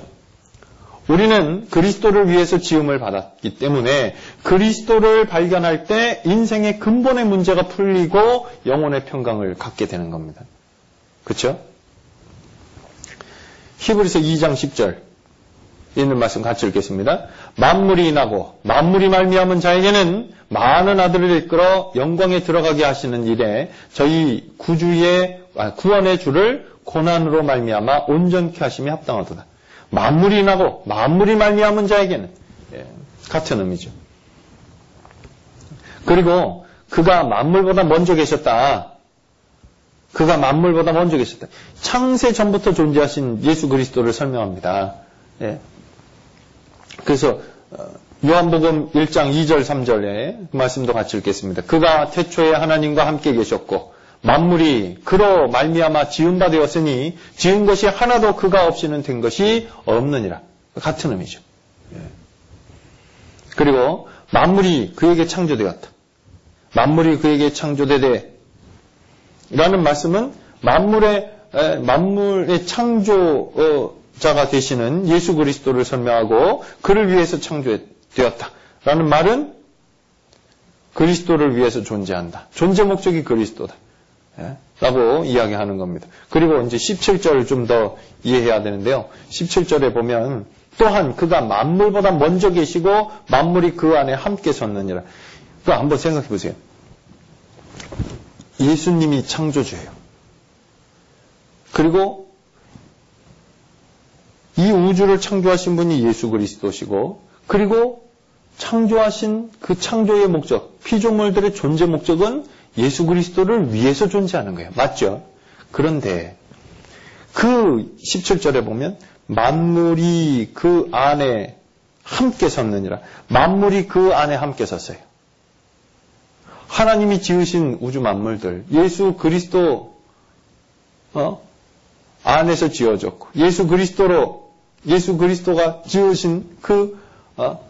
우주 만물들이 그 안에 함께 섰대요.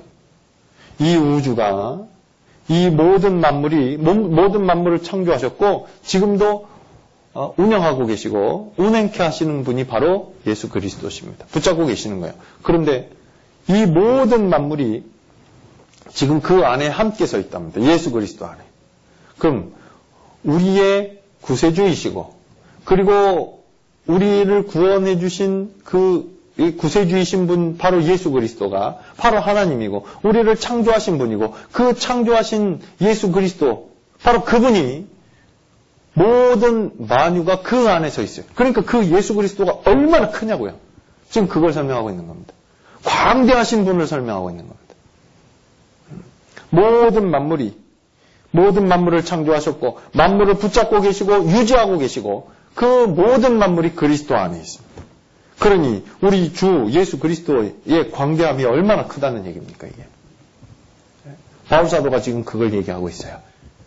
이걸 좀 정리해 보면요, 예수님은 우리 우리 눈에 보이지 않는 하나님이 우리 눈에 보이도록 하나님의 형상으로 나타나신 분, 바로 그분이 예수 그리스도예요. 그리고 이 우주 만물을 직접 창조하신 분이고, 그리고 이 우주 만물의 존재 목적이 되시고, 이 우주 만물을 이 창조하신 우주 만물이 주님 안에 있고 이 모든 것의 주권을 갖고 계신 분이 바로 예수 그리스도이시다. 그러니까 어떻게 하라고요? 18절. 그는 몸인 교회의 머리라. 그가 근본이요. 그러니까 그 몸에 예? 그 그는 몸인 교회의 머리라. 그러니까 머리 대신 그리스도를 붙잡아라. 그 얘기를 하고 있는 겁니다. 그렇죠? 그래서 이제 이 얘기를 하고 있는데 가만히 보세요. 아까도 말씀드렸던 것처럼 그리스도의 몸된 교회를 설명하고 있는 것은 에베소서에.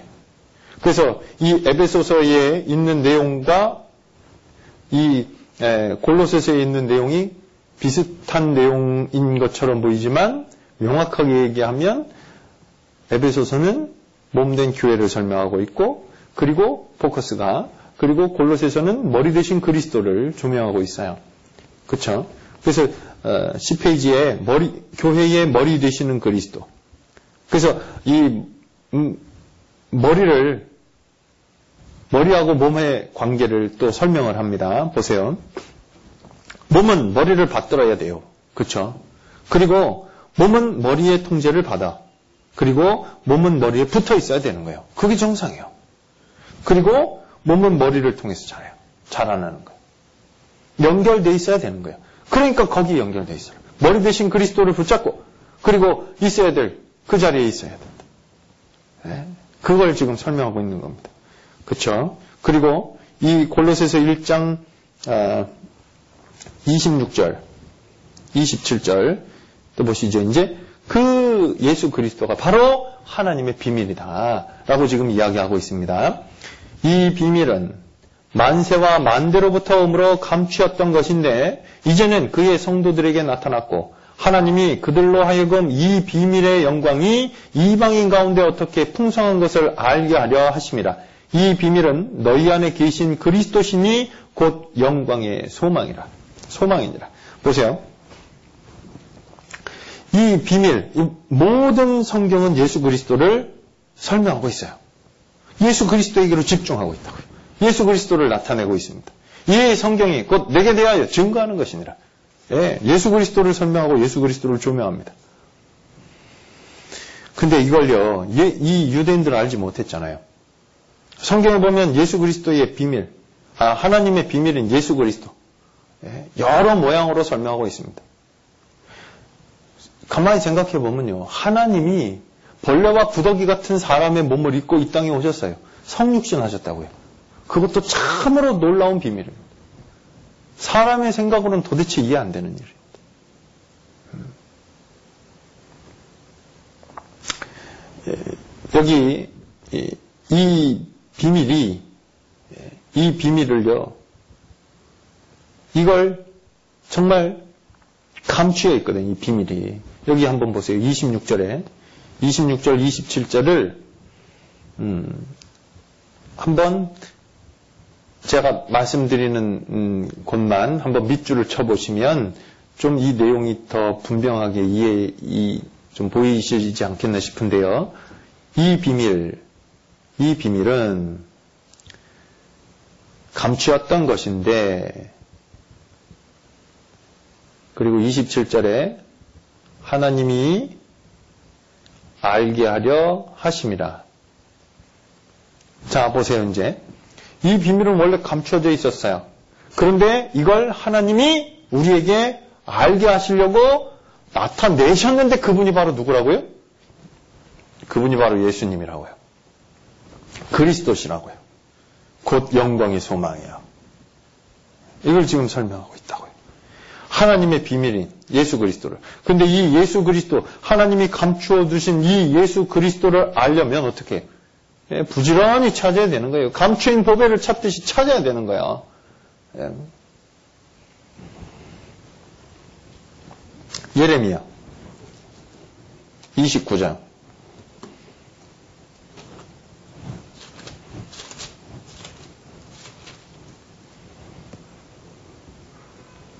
예레미야 29장 13절 같이 읽겠습니다. 너희가 전심으로 나를 찾고 찾으면 나를 만나리라. 찾고 찾는 거예요. 감추어 두셨거든. 비밀이거든. 그쵸? 예? 비밀을 알아내려는 의지가 있을 때 하나님이 드러내서 알게 하셔요. 만일 하나님이 예수 그리스도를 통해서 우리에게 베풀어 주시는 일들을 아니, 하나님의 비밀이 예수 그리스도예요. 우리한테 알려주시지 않으면 이건 비밀이 아닙니다. 비밀은요, 끝끝내, 영영, 끝, 끝끝내 알지 못하는 건 그건 비밀이 될 수 없는 겁니다. 비밀 자체가 아닙니다, 그건. 결국은 알게 돼야 비밀이지. 그쵸? 예. 바로 그 예수 그리스도가 하나님이 우리에게 주시는 예, 비밀이고, 그리고 하나님의 비밀입니다. 예. 하나님을 알 수 있게 되어지는 통로가 바로 예수 그리스도입니다. 자, 이제 또 여섯 번째 이 골로새서 3장에 보면 성도의 생명이 되시는 그리스도를 설명하고 있어요. 예. 골로새서 3장 1, 1절 보시죠. 골로새서 3장 1절. 골로새서 3장 1절에 그러므로 너희가 그리스도와 함께 다시 살리심을 받았으면 위의 것을 찾으라. 거기는 그리스도께서 하나님 우편에 앉아 계시느니라. 위의 것을 생각하고 땅의 것을 생각지 말라. 이는 너희가 죽었고 너희 생명이 그리스도와 함께 하나님 안에 감추었음이니라. 우리 생명이신 그리스도께서 나타나실 그때에 너희도 그와 함께 영광 중에 나타나리라. 성도의 생명이 되시는 그리스도. 그리스도 안에 이제 영원한 생명이 그 안에 있어요. 죄와 허물로 죽은 우리에게 영원한 생명을 주셨고 그리고 교회를 통해서 생명을 공급하고 계셔요. 그렇죠? 예. 그래서 그리스도로 말미암아서 새 생명 가운데 사는 사람들이 해야 할 일 그게 뭘 그게 뭔데요? 위의 것을 찾는 거예요. 위의 것을 찾는 게 뭐예요? 2절에 위의 것을 생각하고 땅의 것을 생각지 마는 거. 그리고 5절에 보면 그러므로 그러므로 위의 것을 찾는 저, 정말 새 생명 가운데 예수 그리스도 안에서 사는 사람이 해야 할 일. 5절에 그러므로 땅에 있는 지체를 죽이라. 위의 것을 찾는 사람이 위의 것을 생각하고 땅의 것을 생각지 않는 사람의 삶의 모습이 땅에 있는 지체를 죽이는 거예요. 그것이 그리스도 안에 생명 되시는 그리스도 안에서 사는 그리스도인의 모습이다. 그리고 그리스도 안에 있을 때 이게 유지가 돼요. 떠나서는 할 수가 없는 겁니다. 땅에 있는 지체를 죽일 수도 없고 이 육체의 소욕을 따라서 살고자 하는 마음을 예? 그걸 쳐서 복종할 수도 없고 예. 육신을 따라서 살, 살고자 하는 마음을 그냥 계속 갖고 살아요. 그리스도 안에 있을 때 가능한 거예요. 로마서 8장입니다. 로마서 8장.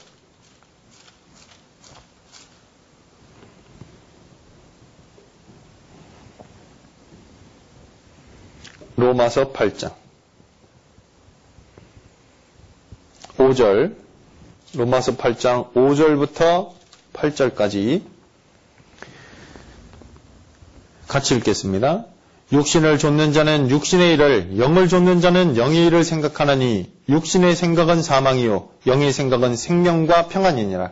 육신의 생각은 하나님과 원수가 되나니 이는 하나님의 법에 굴복지 아니할 뿐 아니라 할 수도 없습니다. 육신에 있는 자들은 하나님을 기쁘시게 할 수 없느니라. 예. 실제 육신의 육신을 따라서 사는 사람들, 예, 정말 그리스도 안에서 네? 새 생명 가운데 산다. 그러면 육신을 쳐서 예, 육체의 소욕을 따라서 사는 것이 아니라 말씀을 따라서 예, 육신의 일을 좇는 자는 육신의 일을 영을 좇는 자는 영의 일을 생각하나니 하나님 나라의 일을 생각하고 그 다음에 위의 것을 찾는 생활이 그리스도 안에 있을 때 가능한 것이다. 라고 말씀하고 있습니다. 그리고 음, 거기 이제 이 위의 것을 찾아야 되는 이유가 결국은 우리가 아, 이미 그리스도 안에서 우리는 그리스도의 죽음에 동참했고 그리고 그리스도의 부활 가운데 부활하신 그리스도 안에서 살아요. 그렇죠? 그것이 신앙생활의 모습이잖아요.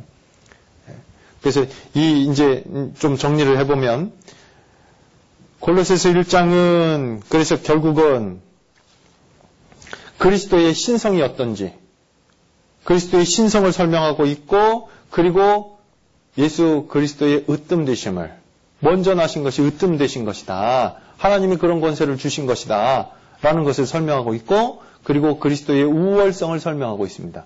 그렇죠?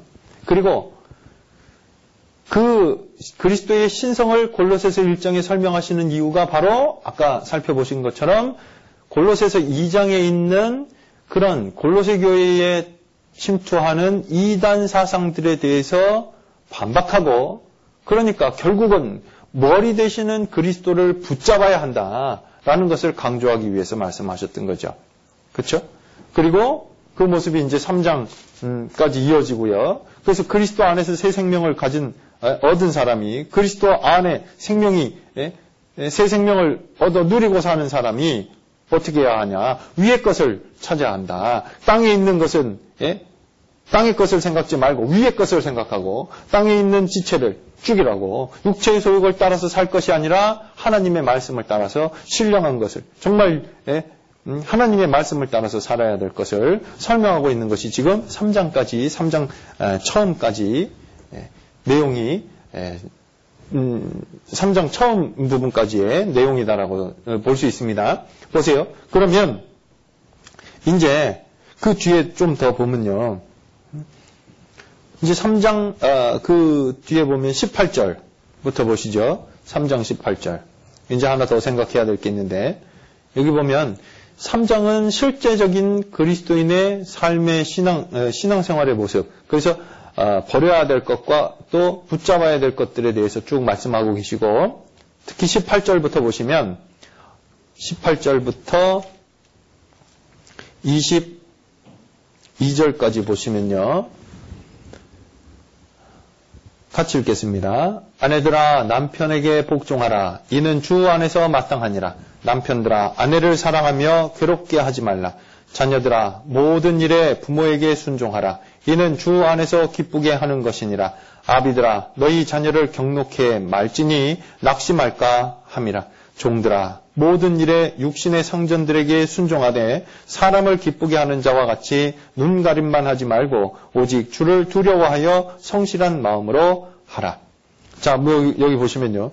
지금 예수, 이, 이 그리스도인의 신앙의 모습을 설명하시면서 질서에 대해서도 말씀하셔요. 한번 보세요. 아내들아. 이 아내들아, 그리고 남편들아, 대상이 있죠. 아내와 남편. 그리고 두 번째, 자녀들아, 아비들아.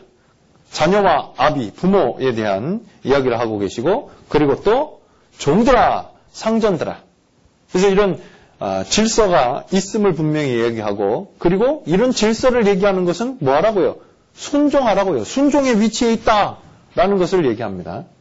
근데 여기 보면 이, 이 골로새서에 이 말씀이 있는 것 여기뿐만이 아니라 에베소서에도 5장 6장에도 보면 이 말씀이 동일하게 말씀을 하고 계셔요. 질서에 대해서 말씀하실 때 먼저 아내들아부터 먼저 말씀하시고 대상인 남편에게 순종의 위치에 있는 거예요. 아내들아, 자녀들아, 종들아 이분들은 순종의 위치에 있는 겁니다. 그리고 섬겨야지 될 대상이 있죠. 남편 그리고 아비 부모, 상전. 이렇게 예, 대상이 있는 거예요. 근데 이 질서를 왜 말씀하실까? 가만히 생각해 보시면 출애굽할 당시에 이스라엘 사람들은 오합지졸이었어요. 그런데 하나님의 하나님의 다스리심 가운데 하나님의 인도하심 가운데 그들은 점점 질서가 갖추어져 가고 그리고 그 질서 가운데 하나님의 다스리심 가운데 살아가는 모습을 볼 수 있습니다. 그리스도인의 삶의 모습도 마찬가지입니다. 처음에는 질서가 없고 규모도 없고 그런데 말씀 가운데 하나님의 말씀을 따라서 사는 가운데 점점 점점 질서가 잡혀갑니다. 하나님은 질서의 하나님이십니다. 그렇죠? 하나님은 질서의 하나님이세요. 그래서 질서를 말씀하시는 거예요. 가만 보면 가정에도 질서가 있어요. 아내와 남편, 그 다음에 자녀와 부모, 그리고 사회생활에도 질서가 있습니다. 종과 상전. 그렇죠? 그런데 그 어? 질서에 대해서 말씀하시는데 왜 질서에 대한 말씀을 하시나? 예. 교회 안에도 질서가 있다는 거예요. 무슨 질서가요? 머리 대신 그리스도, 머리, 예? 교회의 머리는 그리스도입니다. 교회 안에도 질서가 있는 겁니다. 그것을 강조하시기 위함입니다. 예. 이 질서가요, 질서를 어기게 되면 그 질서를 예? 벗어나게 되면 얼마나 큰 문제가 발생이 되는지 우리는 보아서 압니다. 몇 년 전에 인도네시아에서 쓰나미 발생했을 때 바닷물이 20분간 자기의 위치를 떠났었습니다.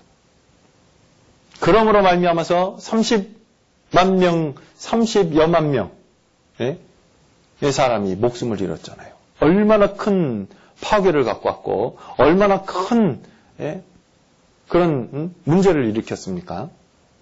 질서를 깬다고 하는 것은 하나님은 질서의 하나님이에요. 우주 만물도 예? 질서 가운데 지금 운행되고 있습니다. 그런데 그 질서를 교회 안에도 분명히 있는 거야. 우리가 그리스도인으로서 하나님의 말씀 가운데 사는 사람으로서 하나님의 은혜를 깨닫고 그리고 교회 안에 정말 일원으로서 이 문제를 명심하고 있는 것이 필요하겠다 싶습니다. 그런데 문제는요.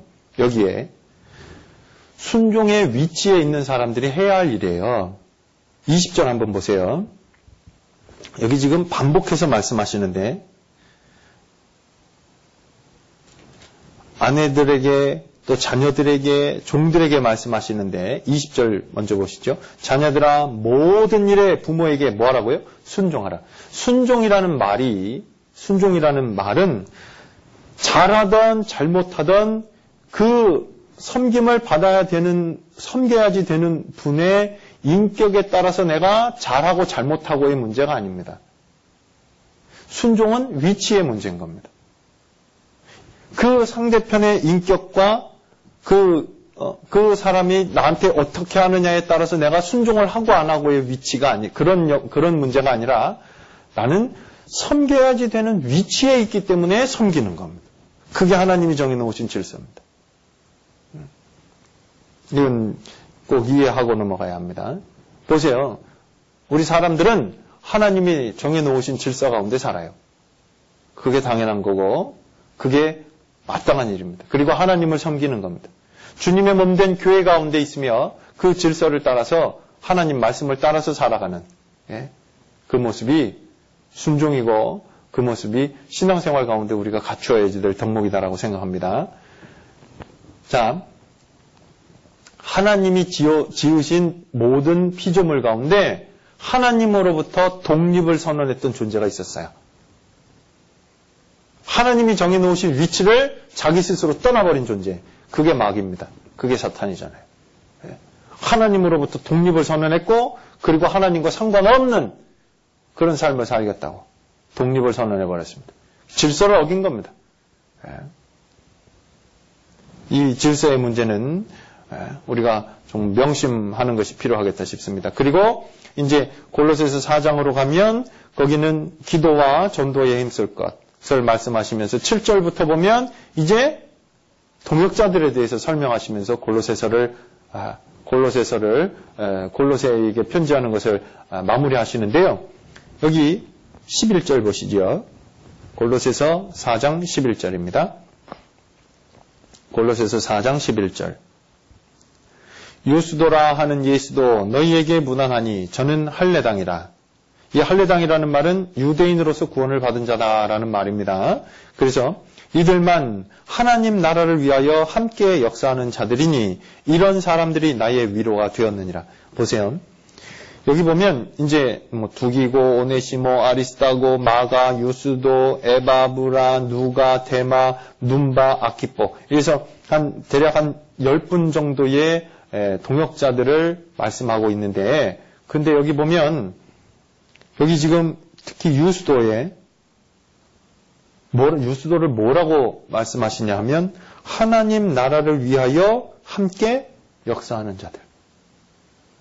이 동역자에 대해서 말씀하실 때요, 꼭 같이 보셨으면 좋겠는 것이 이 동역자들을 설명을 하고 있는 호칭이 있어요. 이 동역자들을 표현하는 수식어들이 있다고요. 우리는 어떻게 하나님이 우리를 칭찬해 주기를 바라세요? 우리를 뭐라고 부르시기를 원하십니까? 음. 이 말씀도요, 잘 생각해 보시면, 여기 유수도를요, 하나님 나라를 위하여 함께 역사하는 자들이다. 하나님 나라를 위해서 역사하는 자들. 예. 우리에게 동역자를 주신 것이 얼마나 감사한 일인지 모릅니다.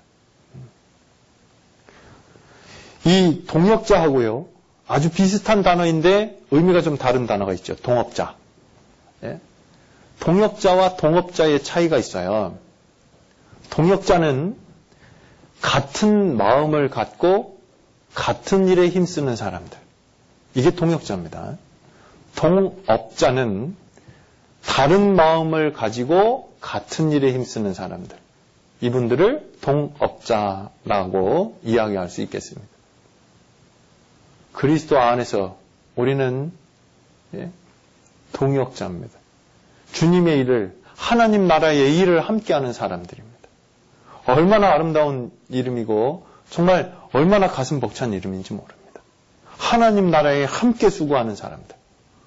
음. 여기 두기고 한번 보시죠. 그 위에 7절. 두기고는 뭐라고 말씀하시냐면 두기고가 내 사정을 다 너희에게 알게 하리니 그는 사랑을 받는 형제요. 신실한 일꾼이요. 주 안에서 함께 된 종이래요. 예. 두기고에게 주님 앞에 섰을 때 우리에게 사랑을 받는 형제요. 신실한 일꾼이요. 주 안에 함께 된 종이라고. 예, 정말 이런 칭찬이, 이런 호칭을 받게 된다면 정말, 예, 가슴 벅찰 거예요. 음. 이 두기고와 아까 말씀드린 대로 구절에 있는 구절에 있는 오네시모. 이 오네시모는 원래 빌레몬의 노예였습니다. 근데 도망쳐서 로마로 왔다가 바울을 만나서 구원받고 다시 골로새에 있는 빌레몬에게 되돌려 보내지는 그 정말 아, 바울의 동역자가 되는 그런 음, 아주 아, 귀한 일꾼으로 나타납니다. 그렇죠? 그리고 10절에 있는 아리스다고 이 아리스다고는 나와 함께 갇힌 갇혔다 이 고난을 함께 받잖아요. 예. 고난도 함께 받고 그리고 바나바의 생질 마가. 이 마가에 대하여 너희는 너희가 명을 받았으며 그가 이르거든 영접하라. 이 마가는 이 마가고요. 뒤에 또 우리가 살펴보아야 될 분이 있어요. 이 마가하고 14절에 나오는 누가와 테마. 이 누가는 예, 의사잖아요. 그렇죠? 이 누가는 끝까지 고난에 동참했다. 라고 어, 말씀을 하십니다. 디모데후서 4장에. 그런데 이 마가하고 대만은 처음하고 끝날 때의 모습이 좀 달라요. 이 마가는요, 어, 나눠드린 유인물의 15페이지에 있습니다. 여기 보면 이 마가는 1차 전도 여행 도중에 힘이 들어서 돌아가 버려요. 사도행전 13장입니다. 찾아보시죠. 사도행전 13장.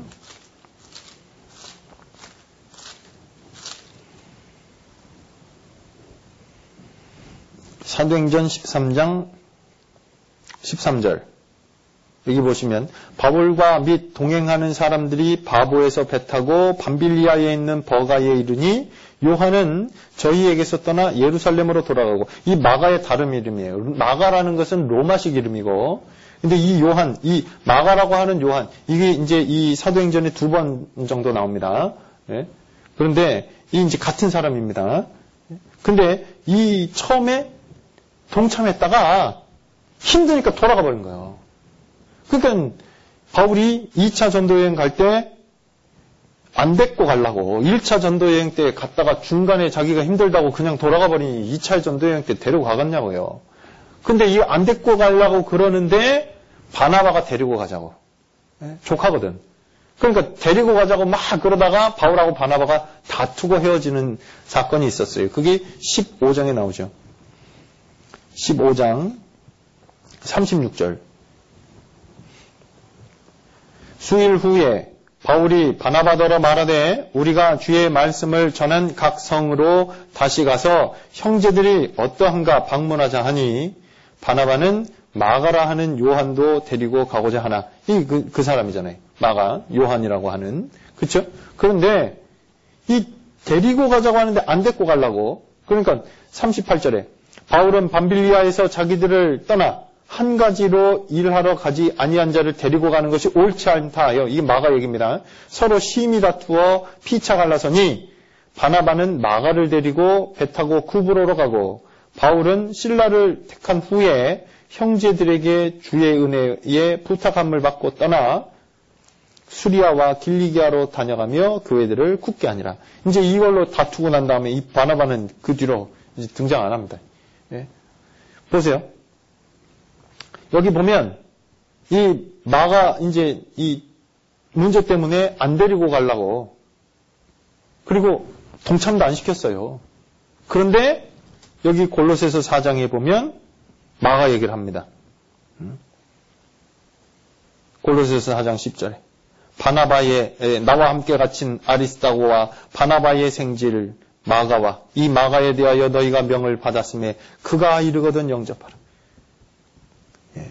근데 이, 이 마가는 결국은 처음에는요, 힘들어서 돌아가 버리고 막 그런 음, 모습도 있었지만 결국은 돌이키고 돌아옵니다. 그래서 귀하게 쓰임 받잖아요. 그렇죠? 그리고 이 이제 예, 이 마가가 이제 예, 나중에는 예, 또 마가복음도 기록하게 되는 것도 볼 수 있고요. 그리고 보세요, 이제 뒤에. 근데 이 대만은요, 골로새서 4장 14, 14절에 사랑을 받은 의원 누가와 또 대마가 너희에게 무난하니라. 이 누가는 끝까지 고난에 동참했다고 말씀하시는데 대마는 처음에는 이렇게 함께 전도하고 다니잖아요. 근데 디모데후서 4장도 한번 보세요. 여기 보면 마가 얘기도 같이 나오죠. 디모데후서 4장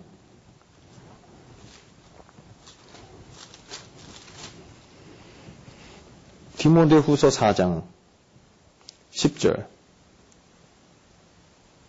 대만은 이 세상을 사랑하여 나를 버리고 데살로니가로 갔고 그레스게는 갈라디아로 디도는 달마디아로 갔고 누가만 나와 함께 있느니라. 내가 올 때에 마가를 데리고 오라. 저가 나의 일에 유익하니라.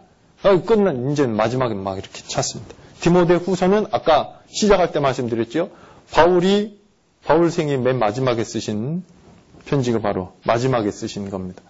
이 디모데 후서를 기록하면서 바울을, 이 바울은 마가를 데리고 오라고. 예? 처음에는 힘들다고 도망가 버렸는데, 나중에는 돌아옵니다.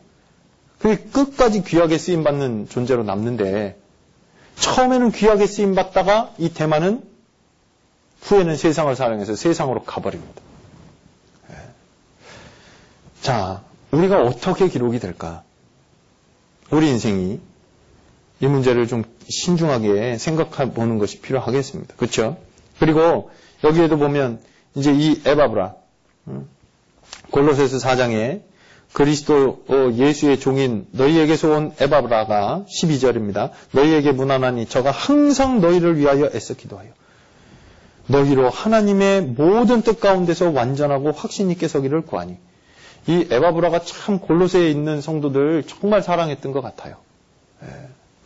예. 그래서 저가 항상 너희를 위하여 애써 기도하면서 그 성도들이 온전하여지기를 그리고 어, 하나님의 모든 뜻 가운데서 완전하고 확신 있게 서기를 그 문제를 보고 왔으니까. 근데 지금 못 가잖아요. 붙잡혀 있어서. 그러니까 가지는 못하고 멀리서 지금 기도하고 있습니다. 그 성도들을 위해서. 음. 이 일이 이 교회 안에 동역자들 가운데 예, 함께 하는 모습 가운데 나타나는 일이다라고 생각합니다. 그리고 여기 보면 이제 15절에는 눈바, 그리고 17절에는 아키포, 아까 시작할 때 말씀드린 대로 골로새 교회의 주축이 되었던 인물 세 분 중에 한 분이죠. 예, 예, 빌레몬, 음, 그리고 여기 에바브라, 아키포 이렇게 예? 그래서 이 아키포가 17절에는 아키포에게 이르기를 주 안에서 받은 직분을 삼가 이루라. 아마 이 아키, 아키포가 결, 어, 정말 그 골로새 교회 성도들에게 주 안에서 받은 직분, 을 가지고 뭐 이렇게 다스리는 에, 가르치는 그런 직분 가운데 있었지 않았나 하고 생각해 봅니다. 자, 이 골로새서 4장 끝에는 믿음의 역사에 함께 하나님 나라에 함께 역사하는 분들을 이야기하고 끝나요. 이제 가만 생각해 보시자고요. 처음은 그리스도의 신성을 이야기하고 있어요. 골로새서 1장에. 신성을 이야기하고 예수 그리스도의 우월성을 말씀하시는 것은 2장에 말씀하신 골로새 교회에 들어온 이단 사상들을 논박하고 결국은 그것들은 잘못된 것이니까 머리 대신 그리스도를 붙잡아야 한다라는 것을 설명하고 하기 위해서 신성을 먼저 말씀하셨고 그 문제를 바로 잡습니다. 그리고 3장에는 예수 그리스도를 붙잡는 것이 어떤 모습이냐, 머리 대신 예수 그리스도를 붙잡고 사는 어, 바른 신앙생활의 모습이 무엇이냐를 설명하고 계시죠. 그 가운데 질서를 따라서 행하는 모습도 말씀하시고, 그리고 사장에 와서는 그런 모습, 참 음, 그리스도 안에서 참된 신앙생활의 모습 가운데 살고 있는 본이 되는 그리스도인의 모습을 설명하는 그래서 본이 될, 이 본으로 삼는 그런 모습 가운데 이, 골로새서가 아, 마무리가 되고 있습니다. 이제 15페이지 맨 밑에 보시겠습니다. 정리하고 마치겠습니다. 본서는 이 골로새서는 모든 성경들 중에 그리스도에 대하여 가장 탁월하게 묘사하고 있다는 특징을 갖고 있습니다. 하나님의 사랑하시는 아들 그리고 보이지 아니하시는 하나님의 형상이고 모든 창조물보다 먼저 나신 자 만물을 창조하신 분이고 교회의 머리이고 만물의 으뜸이신 그리고 하나님의 신성이 충만하신 분 그리고 화목제물이시고 영광의 소망이시고 하나님의 비밀이고 정사와 권세의 머리가 되시고 성도의 생명이 되시고 만유시고 만유 안에 계신 분으로 표, 어, 묘사하고 있어요. 이런 묘사들이 결국은 그리스도가 절대적인 주권자이시고 유일하신 구속자이심을 강력하게 설명하고 있는 겁니다. 그렇죠? 결국 예수님만이 예수님은 이 우주 만물을 창조하시고 유지하시는 분이에요. 그리고 우리를 위해서 죽으시고 부활하신 우리의 구세주이신 거죠. 그리고 죽으시고 부활하셔서 교회의 머리가 되시고 그리고 하나님의 비밀이고 하나님을 아는 통로가 되시는 분이 바로 예수 그리스도이십니다. 그래서 예수님 안에 신앙생활의 모든 것이 다 있으니까 예? 그 안에 연결되어 있으면 정상적인 신앙생활을 할 수 있다는 거예요. 그러니까 다른 유혹거리, 다른 음, 교리들이나 다른 잘못되어진 사상들이 들어왔을 때 거기에 휩쓸려 갈 것이 아니라 바로, 바로 머리 되시는 그리스도를 붙잡고 그래서 모든 것에 풍성하신 그리스도가 우리 안에 계시니까 철학주의냐 율법주의 예 그리고 천사 숭배 그리고 환상 금욕주의 뭐 이런 음, 잘못되어진 사상들과 그런 교리들에 빠지지 말고 이런 것들 의지하지 말고 예수님을 머리로 받드는 몸된 교회 안에 연결되어서 하는 것이 얼마나 중요한 것인지 그걸 골로새서 전반에 걸쳐서 설명하고 있습니다. 교회의 주인, 예, 교회 안에 교제 가운데 두루 행하시는 바로 그 그리스도가 어떤 분이신지를 아주 명확하게 설명하고 있는 아주 성경이 이 골로새서다라고 이야기할 수 있겠습니다. 이 골로새서는 다른 음, 성경들도 다 예수 그리스도를 설명하고 있지만 지금 말씀드린 대로 교회 안에서 교제 가운데 두루 행하시는 예수 그리스도가 얼마나 엄청난 분이고 그리고 머리 대신 예수 그리스도를 붙잡고 거기에 연결되어서 사는 것이 얼마나 중요한 삶이고 그리고 예수 그리스도와 예수 그리스도의 예? 바로 예수 그리스도에게 우리의 모든 운명을 걸고 살아야 된다라는 것을 지금 설명하고 있는 것이 바로 아, 이 골로새서 예, 예, 바울 사도가 설명하고자 했던 내용이다라고 생각합니다. 예, 예, 예 골로새서에 대해서는 음, 예, 여기까지만 말씀드리고요. 그리고 나누어드린 유인물을 참고해서 또 어, 길지 않은 성경이니까 반복해서 읽으시고 묵상하시는 가운데 예, 정말 예수 그리스도로 말미암아서 우리에게 허락하신 그 놀라운 축복이 무엇이며 그리고 우리의 구주 되신 예수 그리스도가 어떤 분이신지를 점점 더 명확하게 알아가게 된다면 바른 신앙생활 가운데 정말 담대하게 힘 있는 신앙생활의 모습을 갖게 되리라 확신합니다. 여기까지만 하겠습니다. 같이 기도드리겠습니다. 우리를 사랑하시는 아버지 하나님 감사합니다. 저희에게 베풀어 주신 많은 은혜들 더욱더 살펴볼 수 있도록 저희의 눈을 열어 주의 법에 신령한 것을 살펴볼 수 있도록 도와주시고 하나님의 은혜를 더욱더 알 수 있게 저희의 마음 또한 낮추어 주시기를 간절히 기도합니다. 예수 그리스도를 더욱더 온전히 알아가도록 아버지 하나님 도와주시고 저희의 남은 생이 정말 예수 그리스도로 말미암아 하나님 앞에서 담대함을 얻고 그리고 힘있게 예수 그리스도를 증거하고 전하는 생활이 되도록 아버지 하나님 다스려 주시고 역사해 주시옵소서. 저희에게 많은 은혜를 베풀어 주신 것 정말 감사합니다. 저희의 남은 생을 주의 말씀 위로만 걸어갈 수 있도록 굳게 붙잡아 세워 주시고 하나님 쓰심에 정말 더욱 합당한 모습으로 갖추어 갈 수 있도록 아버지 하나님께서 다스려 주시고 또 함께 해 주시옵소서 오늘 귀한 시간을 허락하심도 감사합니다. 저희를 사랑하시는 우리 주 예수님 이름으로 감사하며 기도드렸습니다. 아멘.